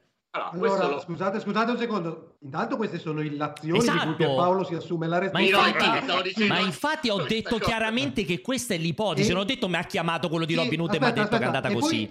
Poi, e, e, poi c'è una cosa, c'è una cosa che... Ehm, che secondo me qui non è stata detta, che, che, però deve essere chiara a chi ci segue da casa che ha seguito tutto il discorso, perché sembra che siano i piccoli investitori, gli individui contro i colossi della finanza. Gli hedge fund, che sono fondi speculativi, ma il fondo speculativo in America non è, la parola speculativo è una cattiva sì, traduzione, esatto, italiano. sono semplicemente fondi di investimento che si possono permettere un po' più di rischio del fondo pensione, ma sono il cumulativo sì di capitali di persone ricche, ma non è Jeff Bezos, sono i cazzo di soldi di altri investitori investitori. Il rischio sistemico in una situazione del genere con questo precedente è qualcosa che il mercato deve metabolizzare con calma, perché effettivamente è legittimo che sia successo quello che è successo, ma ci vuole un, requ- un riequilibrio, altrimenti i rischi sono tantissimi. Eh, prosegui, ehm, eh, Premorada, poi dimmi, dimmi se ho detto una minchiata. No, no, attenzione, quello che dice Pianitime è tanto giusto perché? perché se io sono un fondo di investimento e devo rientrare nelle mie posizioni perché sto perdendo valanghe di soldi, che cosa faccio? Sono costretto a vendere titoli buoni. Mm. E quindi a creare uno squilibrio sul mercato. Ora, se voi parlate con un trader di borsa, eh, se voi parlate con chi oggi sta nelle sim, dice questo pericolo ad oggi non c'è, per cui hanno contenuto il fenomeno. Però lo squilibrio, tra l'altro questo crunch, questo, questo, questo crunch, scusate, questo squeeze non avviene, non è la prima volta che, che avviene. Nel 2008 c'è stata Volkswagen che ha fatto un movimento uguale. 2008, sì. ricordiamoci che c'era la crisi dei subprime, per cui... Per, questo, per quale motivo oggi fa così notizia? No, fa notizia perché molto probabilmente, innanzitutto perché è la prima volta che arriva da internet, arriva c'è un'organizzazione. Internet, per Ma... cui anche le tempistiche anche le tempistiche che sono diverse cioè di accelerazione rispetto a Volkswagen che è stato un processo no, non dico naturale ma comunque con tempistiche più dilatate non una roba che nell'arco di pochissimo veramente hai queste impennate spaventose allora, ricordiamoci che adesso c'è il Covid, eh. c'è un momento di grandissima incertezza. Il mercato ieri sull'annuncio di AstraZeneca è crollato quando è stato detto non abbiamo certezza Sul sui vaccino. tempi del vaccino. In questo momento il mercato che cosa vuole sapere? Vuole avere tempi certi sull'uscita della pandemia. In un mercato di questo tipo dei movimenti dal basso di azionisti, di investitori, e beh, stanno creando un precedente su cui la SEC sta indagando, su cui gli Stati Uniti stanno indagando, perché quello che diceva Pianesani è corretto, c'è un possibile squilibrio del sistema. La domanda che io vi rilancio è un'altra. Il capitalismo finanziario, adesso non datemi del vetro marxista, però serve un po' di marxismo per capire queste cose, si basa sull'equilibrio di avidità no, e paura. L'avidità è speculo sul titolo perché sono convinto che ce ne sia tanto da acquistare e la paura crolla tutto. Nel 2008 la crisi dei subprime è avvenuta perché il sistema era convinto che il governo ci avrebbe messo una pezza. La gente si indebita, compra mutui, compra case, si indebita all'eccesso, tanto il governo interverrà. Il governo non è intervenuto. E... Il famigerato azzardo morale. Esatto. Allora qua ci troviamo in una situazione in cui paura e avidità giocano un ruolo più forte che in altri momenti storici ed è questo il motivo per cui i fenomeni come GameStop hanno rilevanza. Eh, rilevanza. Poi io non credo personalmente che ci sia una battaglia ideologica di una nuova generazione di millennial arrabbiati, il Bloomberg l'ha mm. scritto, eh, questi sono eh, hanno parlato di rage against the machine, di rabbia contro la finanza, di rabbia però contro i grandi fondi. Negli Stati Uniti se ne fregano delle categorie ideologiche che abbiamo in Europa, non hanno rabbia nei confronti Beh, perché là. Là, guarda se ti, perdonami se ti interrompo Luca, perché Vai. là viene un po' dalla componente del, di, di, quel Reddit, perché comunque se vedi quel Reddit, se vai a leggere quel Reddit è abbastanza rapidamente degenerata una parte della dialettica verso il dobbiamo tenerli per farli fallire uno a uno. Cioè c'è un ah, po' Pierpa, la convenzione della... Paolo, quella roba lì, come al solito, se vuoi scatenare le masse, ci devi mettere sì. un po' di ma Alessio, ma mi spieghi, mi... Alessio, del genere. Alessio, ma mi spieghi, Alessio, ma mi spieghi qual è, Alessio, mi spieghi qual è il motivo per cui ti sei così tanto rincoglionito che oggi quando racconto, per te sono io che esprimo, cioè sono io che ho scritto su Reddit, perché io sto cercando, lo so che tu ormai ti è passata la voglia di fare intrattenimento, ma io sto cercando di spiegare al pubblico che ci segue quello che succede. Poi se tu vuoi andare avanti facendo finta che l'ho detto io. Io non voglio eh, fare informazioni. Allora, il discorso è non questo. Non voglio fare informazioni. Eh, infatti, ma neanche intrattenimento a quanto pare, perché arrivi a dire cose inutili, quindi non è neanche intrattenimento. Cioè, non è né informazione né intrattenimento, è inutilità pura, è gratuità del, ma non è vero, dialogo. In chat avevano notato una strana sicurezza negli occhi di eh, Alessio. Eh, no, si sta... vedeva che per la prima volta un minimo ne sapeva. Ci capiva. Un minimo ne, ne sapeva. sapeva. No, è che quello che dicevo è che lì nasce la dialettica, Luca, dal fatto appunto che su Reddit era, è partita quella cosa un po' complottista del adesso li ammazziamo tutti perché li facciamo fallire e diventa tutto un mondo più bello. Quindi credo che un po' siano andati a marciarci a fare dei titoli del ecco i piccoli che si incazzano e adesso distruggeranno i grandi della finanza. Allora, piace molto questa cosa. Poi di fatto l'americano dice sì, io voglio battere il, chi, chi, comanda, chi, chi, chi gioca, chi ha le carte in mano, perché attenzione, c'è un, un, un, senso di voglio battere, ma voglio batterle come Ocean Eleven, no? Cioè, nel senso di esatto. diventare io ricco a mia volta. Cioè, il, il, senso è, ha ragione eh, Pianesani, eh, voglio arricchirmi anche, non c'è la guerra ideologica antisistema. In Europa invece a, abbiamo più una mentalità sì. sistemica, però attenzione, i primi a parlare di eh, Rage Against the Machine è il Wall Street Journal che chiaramente è il giornale americano, eh sì. il giornale della finanza americana, e quindi insomma non ha un approccio europeo. Sarà interessante capire che cosa succede qui da noi, se in Europa noi siamo un mercato molto piccolo, imparagonabile per certi versi, però se qualcuno ci proverà, secondo me ci proverà qualcuno mm. a muoversi in questa direzione. Non gli funziona perché da noi, tra l'altro, il piccolo risparmiatore, eh cioè, quanti di voi hanno delle azioni? No, de noi, da, in Italia è completamente un, proprio un altro concetto, ma anche solo mm-hmm. se le vuoi comprare pensando di passare dalla tua banca, già ti, ti sembra che stai a fare l'agente di borsa praticamente, ti passa subito il concetto, cioè se tu provi a dire a un amico, oh, che ne dici ci compriamo delle azioni, cioè ma per chi mi hai preso appunto per l'agente di borsa, per uh, il lupo di Wall Street, è proprio, è proprio esatto. lontano dalla mente mentalità. Io come giornalista non posso neanche prenderle, però cioè, diciamo che, che di fatto i, i, giovani, i quarantenni, ecco, infatti sono stati anche definiti dei millennial retailer, il retailer, questa generazione, e loro hanno soldi, perché loro credono nella corporation, credono nelle aziende, credono nel mercato chiaramente in borsa sanno che è un gioco non truccato, ma un gioco dove i più grossi vincono ed è questo l'altro messaggio che secondo me è corretto far passare. Attenzione che il pesce grosso mangia il pesce sì, piccolo. Sì, che poi è, è, un po' una regola ovunque, in qualsiasi posto dove vai a giocare, cioè chi ha più soldi tendenzialmente ha più probabilità di vincere perché si può diciamo, si può, uh, può, può, esagerare di più, può tendere di più a comprarti o può tendere di più a muovere il mercato rispetto a chi ha quattro spicci in croce. Quindi, diciamo, è una regola anche un po' generale da questo punto di vista. Non, è, non vale solo ed esclusivamente per il discorso della, uh, della speculazione pura. Uh, voglio, prima di lasciare Alessio e Francesco, che so che hanno un miliardo di domande, visto che in chat tantissimi, intanto ne approfitto per ringraziare un paio che ho visto passare con l'abbonamento e con i messaggi riscattati. Um, cioè, la, la, il focus, tu prima lo stavi accennando, il caso Robin Hood, io poi ti ho aggiunto di Toro. Um, molti lo chiedono in chat, mm. cioè, ma il problema, cioè, è un problema questo fatto che queste applicazioni abbiano bloccato il, il piccolo consumatore? Cioè, non è un po' un, un, un imbrogliare?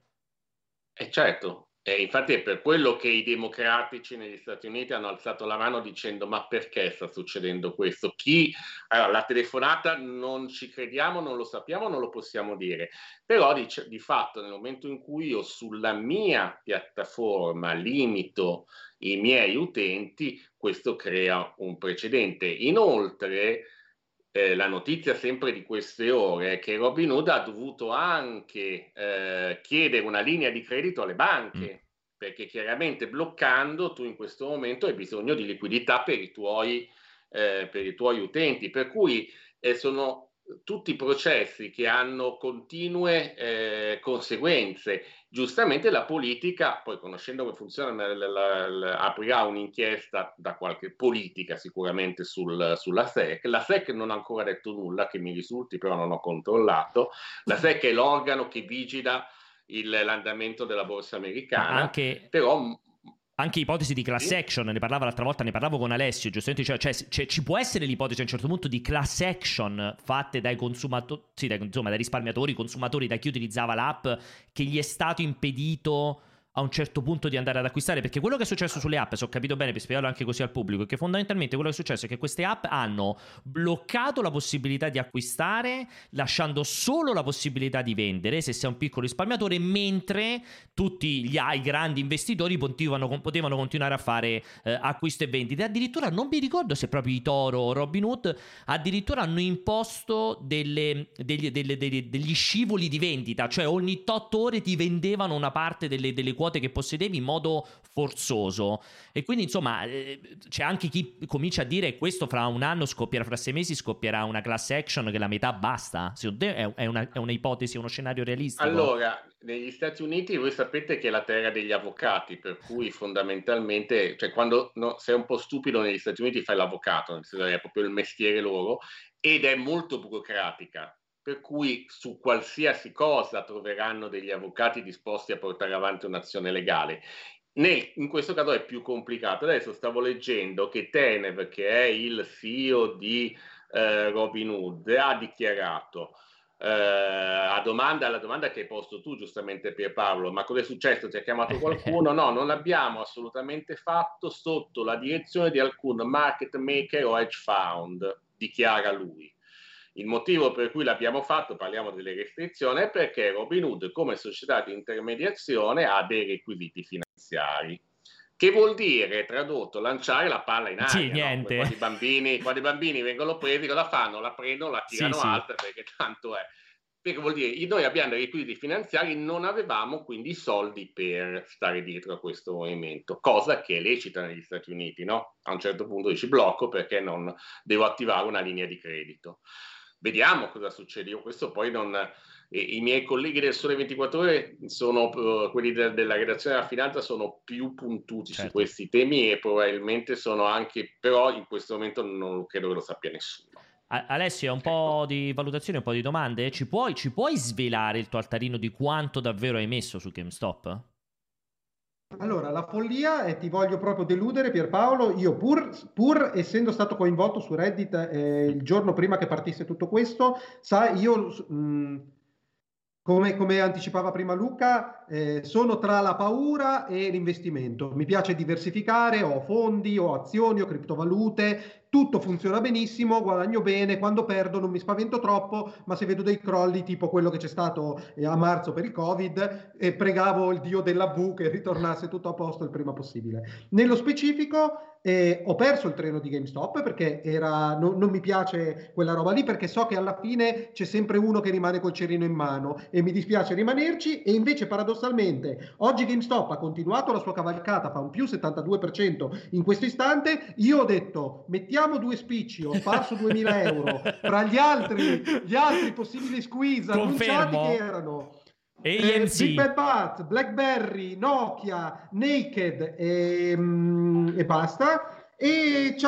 ci, attestiamo effettivamente, c'è un 27% per Naked, c'è un 10% per BlackBerry, un 12% oggi per BBB, ma dopo il crollo di ieri, esatto. perciò semplicemente ci stiamo leccando le ferite. Quindi no, non sono diventato miliardario con, eh, con GameStop, ma io voglio proprio dire questo, quello che dicevate prima, in Italia c'è la cultura del bot c'è la cultura dei soldi sotto il materasso. Ed è una roba il bot, insopportabile. Il bot è già una cosa avanzata, il bot, il bot onestamente. Del tesoro, eh, cioè, già, già, tesoro, già, è esatto, avanzato. Non il, bot, non il, bot, di Twitch. No, dico, esatto. il grosso è i, i soldi io fa- contanti. Fatico, fatico a convincere amici, colleghi o roba del genere a non tenere i soldi sotto il materasso, rimetterli nel mercato. Uno perché fa bene al mercato. Due, perché basta un po' di accortezza. Non serve essere geni della finanza, ovviamente ti devi informare, oppure ti devi affidare a una persona fidata, però tendenzialmente meglio se ti informi i soldi chiamano soldi, quindi vedreste il vostro patrimonio, per piccolo che sia, moltiplicarsi. Poi ovvio che quando ne avete tanti come me è molto più facile.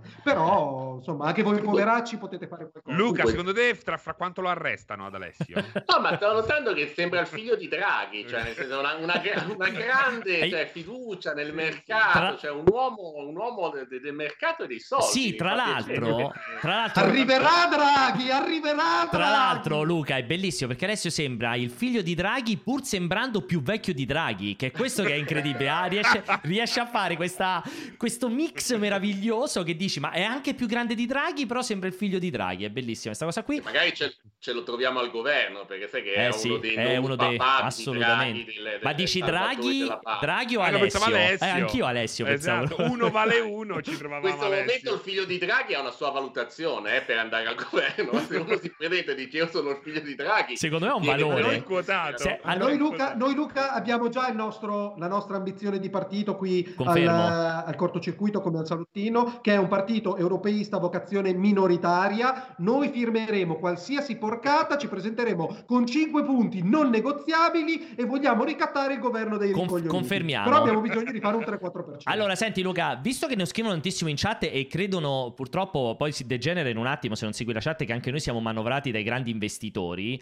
Uh, tutti continuano a fare questa richiesta qua, cioè perché non stiamo dicendo che in realtà, perché come al solito i nostri, quelli, I nostri, utenti in chat sono proprio i geni della finanza totale, loro proprio la sanno lunghissima. Dicono che in realtà gli hedge funds influenzavano a loro volta il mercato per tenere basse le azioni di GameStop. Cioè che in realtà è tutta una grande mossa degli stessi fondi di investimento. Perché in realtà GameStop invece è proprio una compagnia sulla cresta dell'onda. Esatto. E... no, però scusate ragazzi, c'è un fondamento di eh, infatti. I fondi speculativi che vanno in short tendono a comprimere il valore delle azioni Devono. perché sono eh. azio- cioè, azioni inteso sono intraprese pubbliche la gente ovviamente prende atto dell'azione dei grandi fondi, di conseguenza ha un comportamento che viene indirizzato.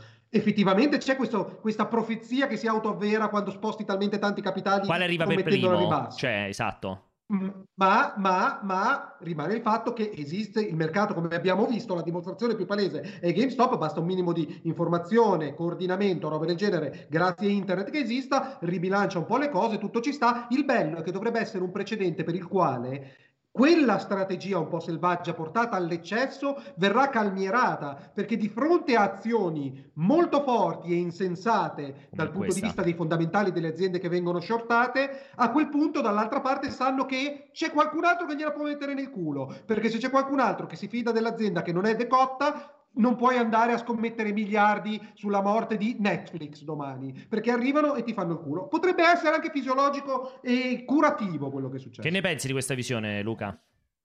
No, è una, una visione, mi, mi, spiace dirlo, però ci sta, nel senso che oggettivamente ci sta. Mi spiace dirlo, ma il, la metafora giusta è che eh, nel mercato finanziario quelli grossi e in quanto sono grosse, in quanto quando spostano soldi eh. muovono il mercato, non lo manipolano, lo, lo muovono. Infatti si parla di market mover.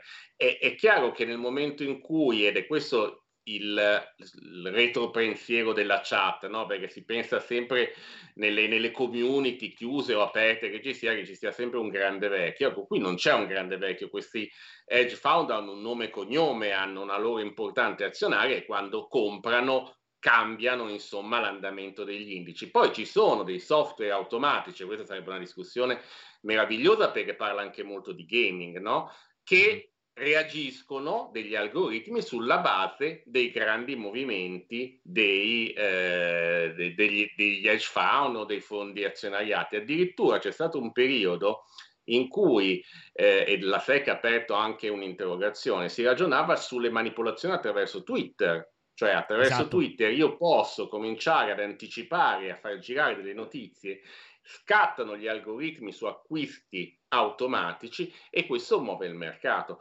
Questo guarda Elon che... Musk che ogni, esatto. ogni scoreggia che tira su Twitter sposta il 12% esatto. di un'azienda. Esatto. Quel tipo di operazione è un'operazione concessa, no? perché ricordiamoci che la cosa che i giornalisti non devono fare è il reato di insider trading, cioè io ho una notizia e la faccio uscire per specularci, ma gli speculatori questa cosa vivono su questo. Non so se avete, eh, io dico sempre guardatevi Billions, che è una serie tv eh, straordinaria che racconta esattamente il funzionamento di un fondo di investimento molto tra l'altro caricaturale, tutto quanto negli Stati Uniti, perché poi ogni mercato ha le sue regole, però certamente sì, se sei grosso e ti muovi, in qualche modo governi e muovi il mercato. Certo, per quanto tu possa essere grosso, ecco, Netflix non lo puoi far fallire oggi.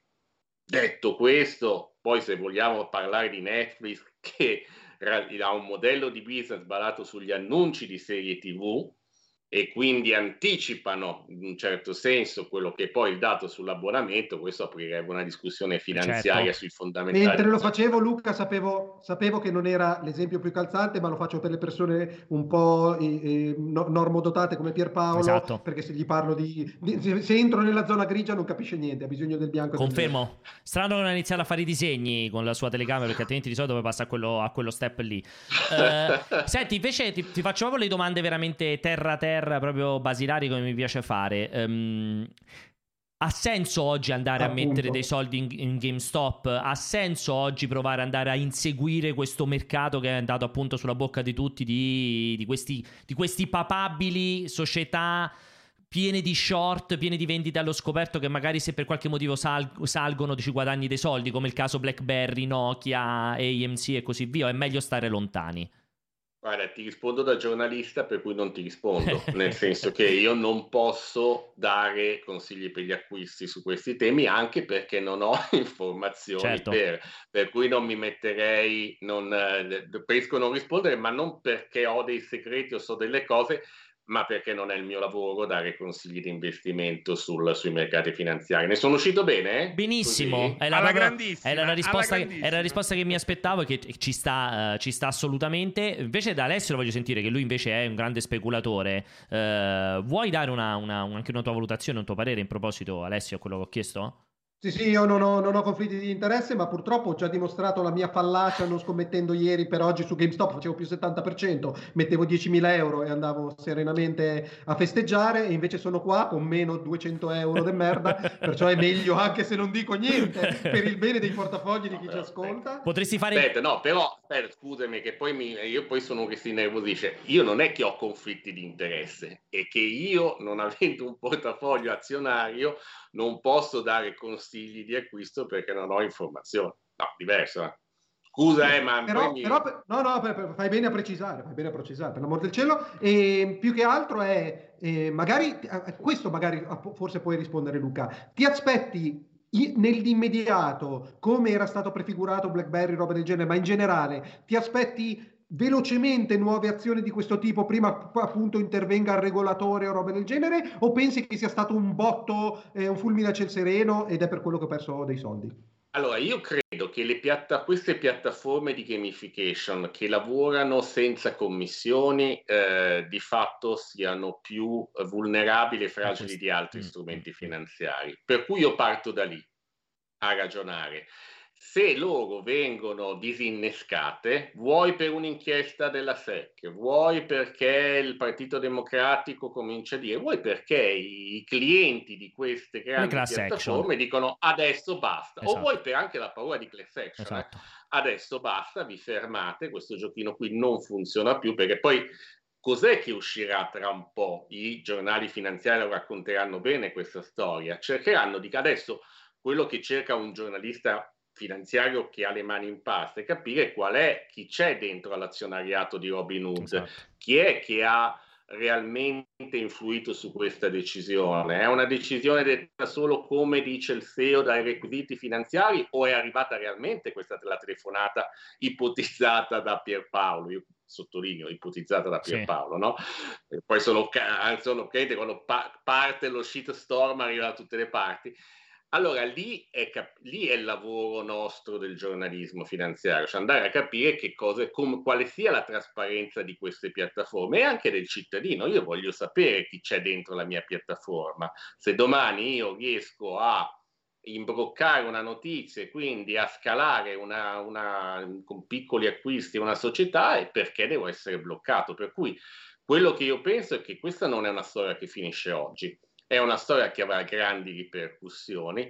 Non mi aspetto un effetto a catena, un'escalation, proprio perché eh, già nella giornata di oggi eh, avete detto c'è un più 13, ci si aspettava de- degli aumenti ben più alti, per cui vuol dire che il fenomeno può essere contenuto. Poi, oh ragazzi, se tutti quanti si mettono d'accordo ah, certo. e tutti quanti vogliamo salvare GameStop, beh, eh, dopo il passaggio dopo è scendere in piazza e, e chiedere la testa di qualcuno. Cioè, esistono questi fenomeni sociali epocali e quello che mi viene da dire è che questo è un momento talmente incerto, mm.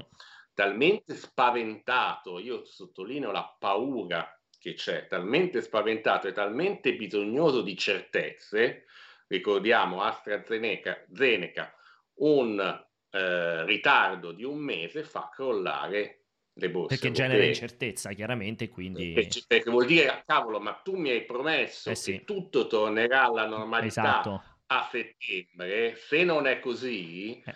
Allora che cosa faccio? Dove li metto i soldi? Li devo mettere da un'altra parte, non nelle aziende europee, esatto. perché le aziende europee torneranno a pieno regime così urlo troppo. No, no, è perfetto, anzi andava, andava benissimissimo. Uh, no, stavo controllando perché di nuovo oggi è stata una puntata ricchissima, ci siamo... cioè è volato via il tempo in un attimo. Tra l'altro volevo approfittarne che sì, Francesco in realtà c'era ancora, eh, io lo, lo so, che sta, sta sempre ordinando su Just Eat la cena di stasera, però in realtà c'è. Non ti si sente? Pensa, hai addirittura spento il microfono, Francesco. Stavo ascoltando, no, perché ci sta la betoniera qua sotto. Stanno, stavo ascoltando. Oh, volevo... Comunque posso dire che Francesco, che l'ho invitato su Infodata, che è un luogo di... Fai pubblicità, grandissimo... spamma, spamma, spamma su... Ah, sì, sì spamma. Certo. Spamma, spamma. Vai, perché ah. è importante, questa è una roba importante. Il spamma. gruppo Infodata, il Sole 24 Ore, è arrivato su Twitch, secondo me sono dei precursori coraggiosi. Vai. E, no, dicevo che ha, ha riscosso un grandissimo successo sia come uomo che come intellettuale. Per cui beh, devo beh, dire. Pe- pensate, pensate come è ridotto, pensate come è ridotto il pubblico Twitch di Infodata. cioè, non sono basi di partenza solide per qualcosa di sereno di funzionale. Però vabbè. Luca, io ne approfitto per ringraziarti tantissimo. Allora, Luca, chiaramente lo potete leggere sul Sole 24 Ore, come ha detto prima, eh, il, il, gruppo di Infodata. Gestisci direttamente te, Luca, su, su Twitch? Tutto io. Tutto sì, te. Sì, sì, assolutamente. Noi portiamo il giornalismo dei dati, argomenti anche piuttosto eh, un po' nerd e un po' seriosi, l'attualità politica su questo, questa piattaforma. Poi essendo io un gamer, insomma, eh, apro un filone, infatti vi invito ufficialmente tutti quanti a venire, dove ci raccontate come si misurano i videogiochi, perché lì il nostro claim è noi siamo persone che misurano le cose in movimento. Eh, un, cui... appello, un, appello, a tutti e sette gli italiani che basano le loro opinioni sui no. dati e quelle robe lì. Muovetevi in massa Dic- unita, unite diciamo, diciamo che fra tutti quanti, cioè prendendo noi tre come persone da invitare, se si deve parlare di videogiochi, non può invitare Alessio. Mi dispiace darti questa brutta notizia perché lui è la cosa più lontana dal videogioco che ci possa essere. Beh, lui li misura dalla durata del video YouTube. Sì, esatto. oppure, oppure, può misurare col centimetro la grandezza della confezione al limite. Quello potrebbe fare come cosa. Cioè, il canale qual è? Senti, Proprio twitch.tv slash. Esatto. Com'è il canale? Infodata? Infodata 24. Infodata 24. Twitch TV slash eh, Infodata 24. Perfetto, così se volete vederlo. Luca, ti ringrazio Siamo moltissimo. Per... Grazie per essere venuto come al solito, per la gentilezza e per la disponibilità. E buon weekend. Grazie, Luca. Un abbraccio ciao, fortissimo. Ciao. Ritorniamo a noi per andare verso la chiusura, che è stata veramente oggi un, un, un, una puntata di una ricchezza sconvolgente. Se siete d'accordo, farei proprio 10 domande con una velocità smodata. Senti. Solo una cosa, una piccola uh, parentesi, perché c'è stato un messaggio in chat bellissimo mentre si è parlato, quando abbiamo iniziato a parlare di uh, finanze. Uh, dice mezzo trick, l'ho dovuta fotografare perché era interessante. Dice Pianesani, sei un figo pazzesco. Punto, punto, punto. Chi se ne frega del resto? Eh. Come per dire, cioè, cioè, il resto è e talmente... non, mi vuole, non mi vuole solo per le mie enormi ricchezze, no, ma gli faccio proprio sangue. No, in realtà è, no, che... è che il resto è talmente scadente. Esatto. Comunque Esatto, no, cioè ti vuole solo per la figaggine perché il resto proprio è ininfluente fondamentalmente, è proprio quello il messaggio secondo me. Um, allora io farò una rassegna di domande velocissime, tra l'altro mi ero tenuto anche le domande più belle che non ero riuscito a far passare la puntata precedente, ma siccome ne avete mandato un miliardo e siamo in ritardissimo, farò sentire solo le nuove, ne approfitto tra l'altro per ringraziare ancora tutti voi che vi siete eh, abbonati durante questa puntata, eh, eravate parecchi e mi dispiace tanto non avervi citato, vedo solo per gli ultimi Fairy King, eh, ho visto Tad, Sol, insomma mi dispiace però sappiate che apprezziamo sempre moltissimo. Domande? No, non apprezziamo, siete dei coglioni, Domande. avevate del capitale a disposizione, invece di investirlo in robe sensate, l'avete buttato via con questi tre imbecilli. Domande? Questo vi qualifica. Domande, vado. Ciao amici del cortocircuito, volevo rinnovare i complimenti a Pierpaolo per il video di ieri di GameStop e volevo chiedere al maestro Pianesani, lui col suo fondo speculativo quante azioni aveva di GameStop e quanto ha contribuito a spingere il prezzo.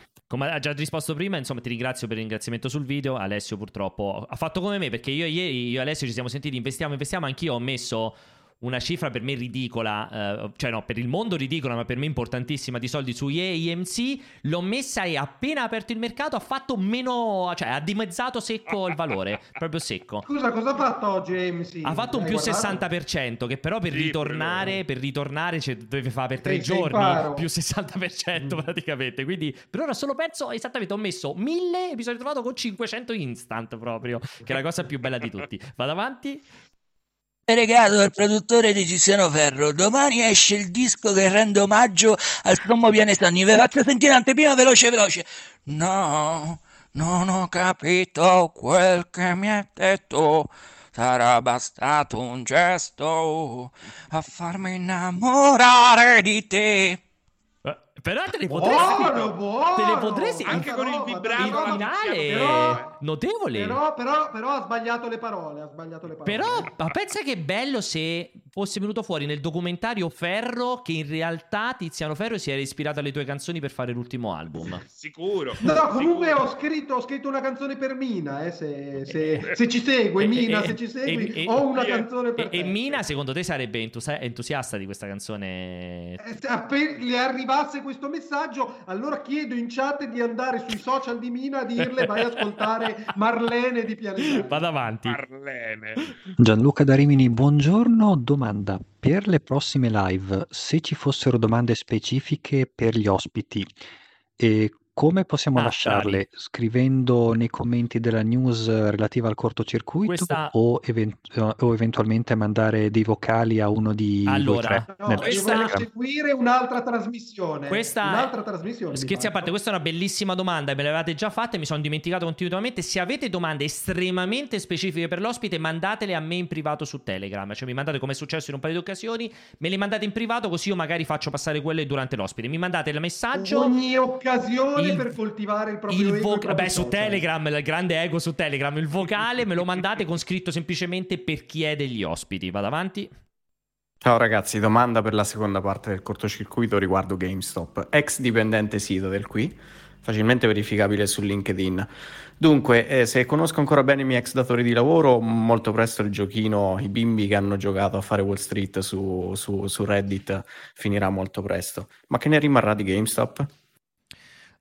E lui è veramente. Boh, quello che ne rimane prima, se esatto. c'è una cosa bella che la finanza non fa, è sbordellare un cambio i, cazzo. fondamentali di un'azienda. Non cambia un cazzo. GameStop mm. era destinato al declino prima e continuerà ad essere destinato al declino. Cioè, quelli che si esatto. arricchiranno sono come Dopodiché dicevo... è, talmente, è talmente grossa GameStop sì. che è comunque una catena distributiva, esatto. distributiva ben divisa sul ter- territorio, beni fisici devono essere ancora venduti, non vengono tutti esatto. spediti da Amazon. Quindi ancora prima di saltare per aria ci vuole un po'. Anni. Però se non, non, non cambia modello di business, comunque finirà. Esatto e comunque ripetiamo, cioè quelli che si potranno arricchire o si possono essere arricchiti è magari, non lo so, il presidente, l'amministratore delegato, qualche dirigente che magari era pagato in azioni e ieri o ieri l'altro magari ha venduto le sue azioni e ci ha fatto veramente milioni. Stop, però non è che, non è che cambierà qualcosa a livello di, di, di, di azienda. Cioè guardiamo anche oggi, purtroppo il tempo è tiranno, mi sarebbe piaciuto parlarne anche con Luca, ma qualcuno di voi segua quello che sta succedendo alle azioni di CD Projekt perché si è tanto parlato del crollo che doveva essere dovuto al fatto che il gioco girava male su PS4 sta, sta, sta grande minchiata che ha continuato a girare.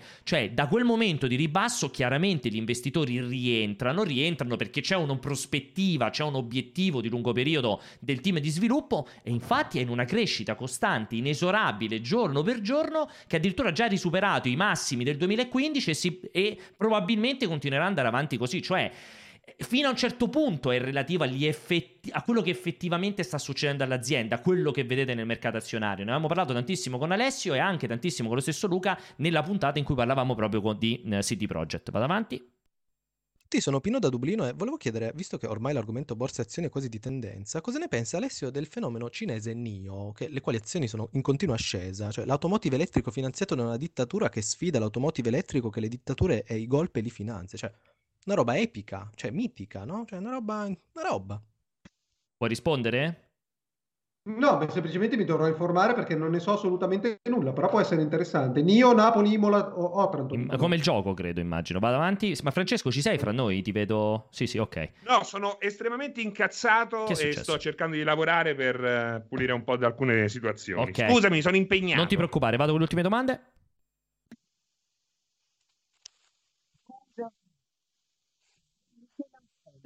Non si sente niente Pierpaolo si, si vede che Pino da Dublino ha rotto tutto. Pino da Dublino Pino da Dublino si sentiva boh, non so sentiva malissimo vado avanti buonasera volevo un parere di Serino eh, noto appassionato di VR su Iron Man VR Grazie. Eh sì, ha il commento su... Molto carino, Vabbè, molto carino, Iron Man VR, si poteva fare di più, e niente, Mi... niente più che carino, ecco. Mi puoi... Ma scusami, non hai, fa... non hai recensito tu, Seri? Sì, sì, Ma, sì Mi sì, puoi sì, fare un commento? E allora gli dici di, di leggere, leggere la recensione, infatti? A sta gente! Eh, che bah, cazzo fanno chiamano redattore? Ma, no, ma sei arrivato qui scritto, a chiedermi... Cazzo. Ci ho se... fatto un video, cazzo! sei arrivato qui a, a chiedermi... Almeno amore, l'acquirista è bendata sap... Scusate, sì, va... non ha nessuna intenzione di leggere la recensione. Vado. Ahimè, mio amore, la cui vista è bendata, sappia senza occhi trovare il cammino. Grande è qui l'opera dell'odio, caro Alessio, ma ancora più grande è quella dell'amore. O amor rissoso, amoroso odio, nato dal nulla innanzi a tutto creato, greve leggerezza, seria vanità, deforme caos di armoniose forme, fumo fulgido, freddo fuoco, salute malata, sonno sempre desto, che non è quel che è. Quest'amore io sento, Alessio, per te. È molto bella questa qui, eh? Allora, io no, sono molto ignorante in letteratura e quindi non ho e non posso sapere in nessun modo se sia farina del suo sacco. Se è farina del suo sacco, mi sono profondamente emozionato. Ma, Ma se anche hai declinato qualcosa di dedicato alla Beatrice di turno, comunque Ma di te la Beatrice di turno, non hai sentito? È dedicata a te, Alessio. No, dicevo se ha adattato a me qualcosa ah, di già dedicato. Possiamo dire, possiamo dire all'utente, io adesso non vedo il nome, se puoi dimostrare che questa è una tua opera, ti garantisco una notte di sesso con Alessio. Un intercorso sessuale, un intercorso esatto. sessuale. Possiamo, possiamo confermarlo. Un po' di rimming. Vado, che schifo pure Ciao ragazzi, Gabriele da Afnar Fjordur in Islanda. Volevo ringraziare il maestro Pianesani per avermi consigliato al tempo di comprare le azioni di GameStop perché ci ho fatto veramente un grande profitto. Soprattutto lo ringrazio di avermi consigliato il sito di Escort sul quale spenderlo tutto. Grazie maestro, un bacio. Beh, minchia, certo se c'è guarda... Vero, cioè, guarda. Se hai fatto milioni in escort, vero... cioè complimenti comunque, eh. eh. Però no, però purtroppo io non ho mai consigliato di comprare GameStop, ah. lo so, quindi è, era un sogno bagnato di questo Spenderesti tutto quello che hai guadagnato in GameStop in escort, Alessio?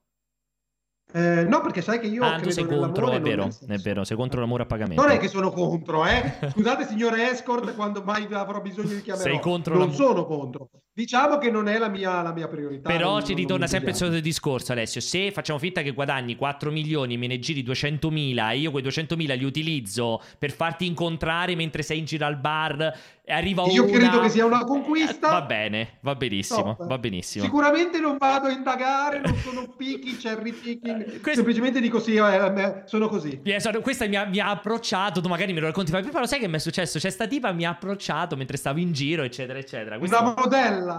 va bene, va bene, vado avanti ancora. Grazie, sono Franco da e volevo dirvi, sapevate che big in Japan in, in inglese vuol dire qualcosa come ti piace vincere facile? Indovinate un po' perché? Eh? Ciao, ciao a tutti e soprattutto al piane. Ciao. Non lo sapevo questa e... cosa, ma è vera? No, penso che sia una stronzata, ah. però semplicemente era, penso che fosse di riflesso alle nostre battute Sulle manine. in Giappone molto piccolo. Preso, Ultima, preso, poi mi dispiace. Ho preso per... quello che tiene la mia manina. Mi dispiace per tutti gli altri, questa è veramente l'ultima. E ciao a tutti gli amici del cortocircuito, sono Marco da Srigiaia Guardene Puracotte e volevo ringraziare Alessio per avermi consigliato lo Sri Lanka per andare a trans. Grazie Piane. Ma tu hai solo questi consigli incredibili, Alessio.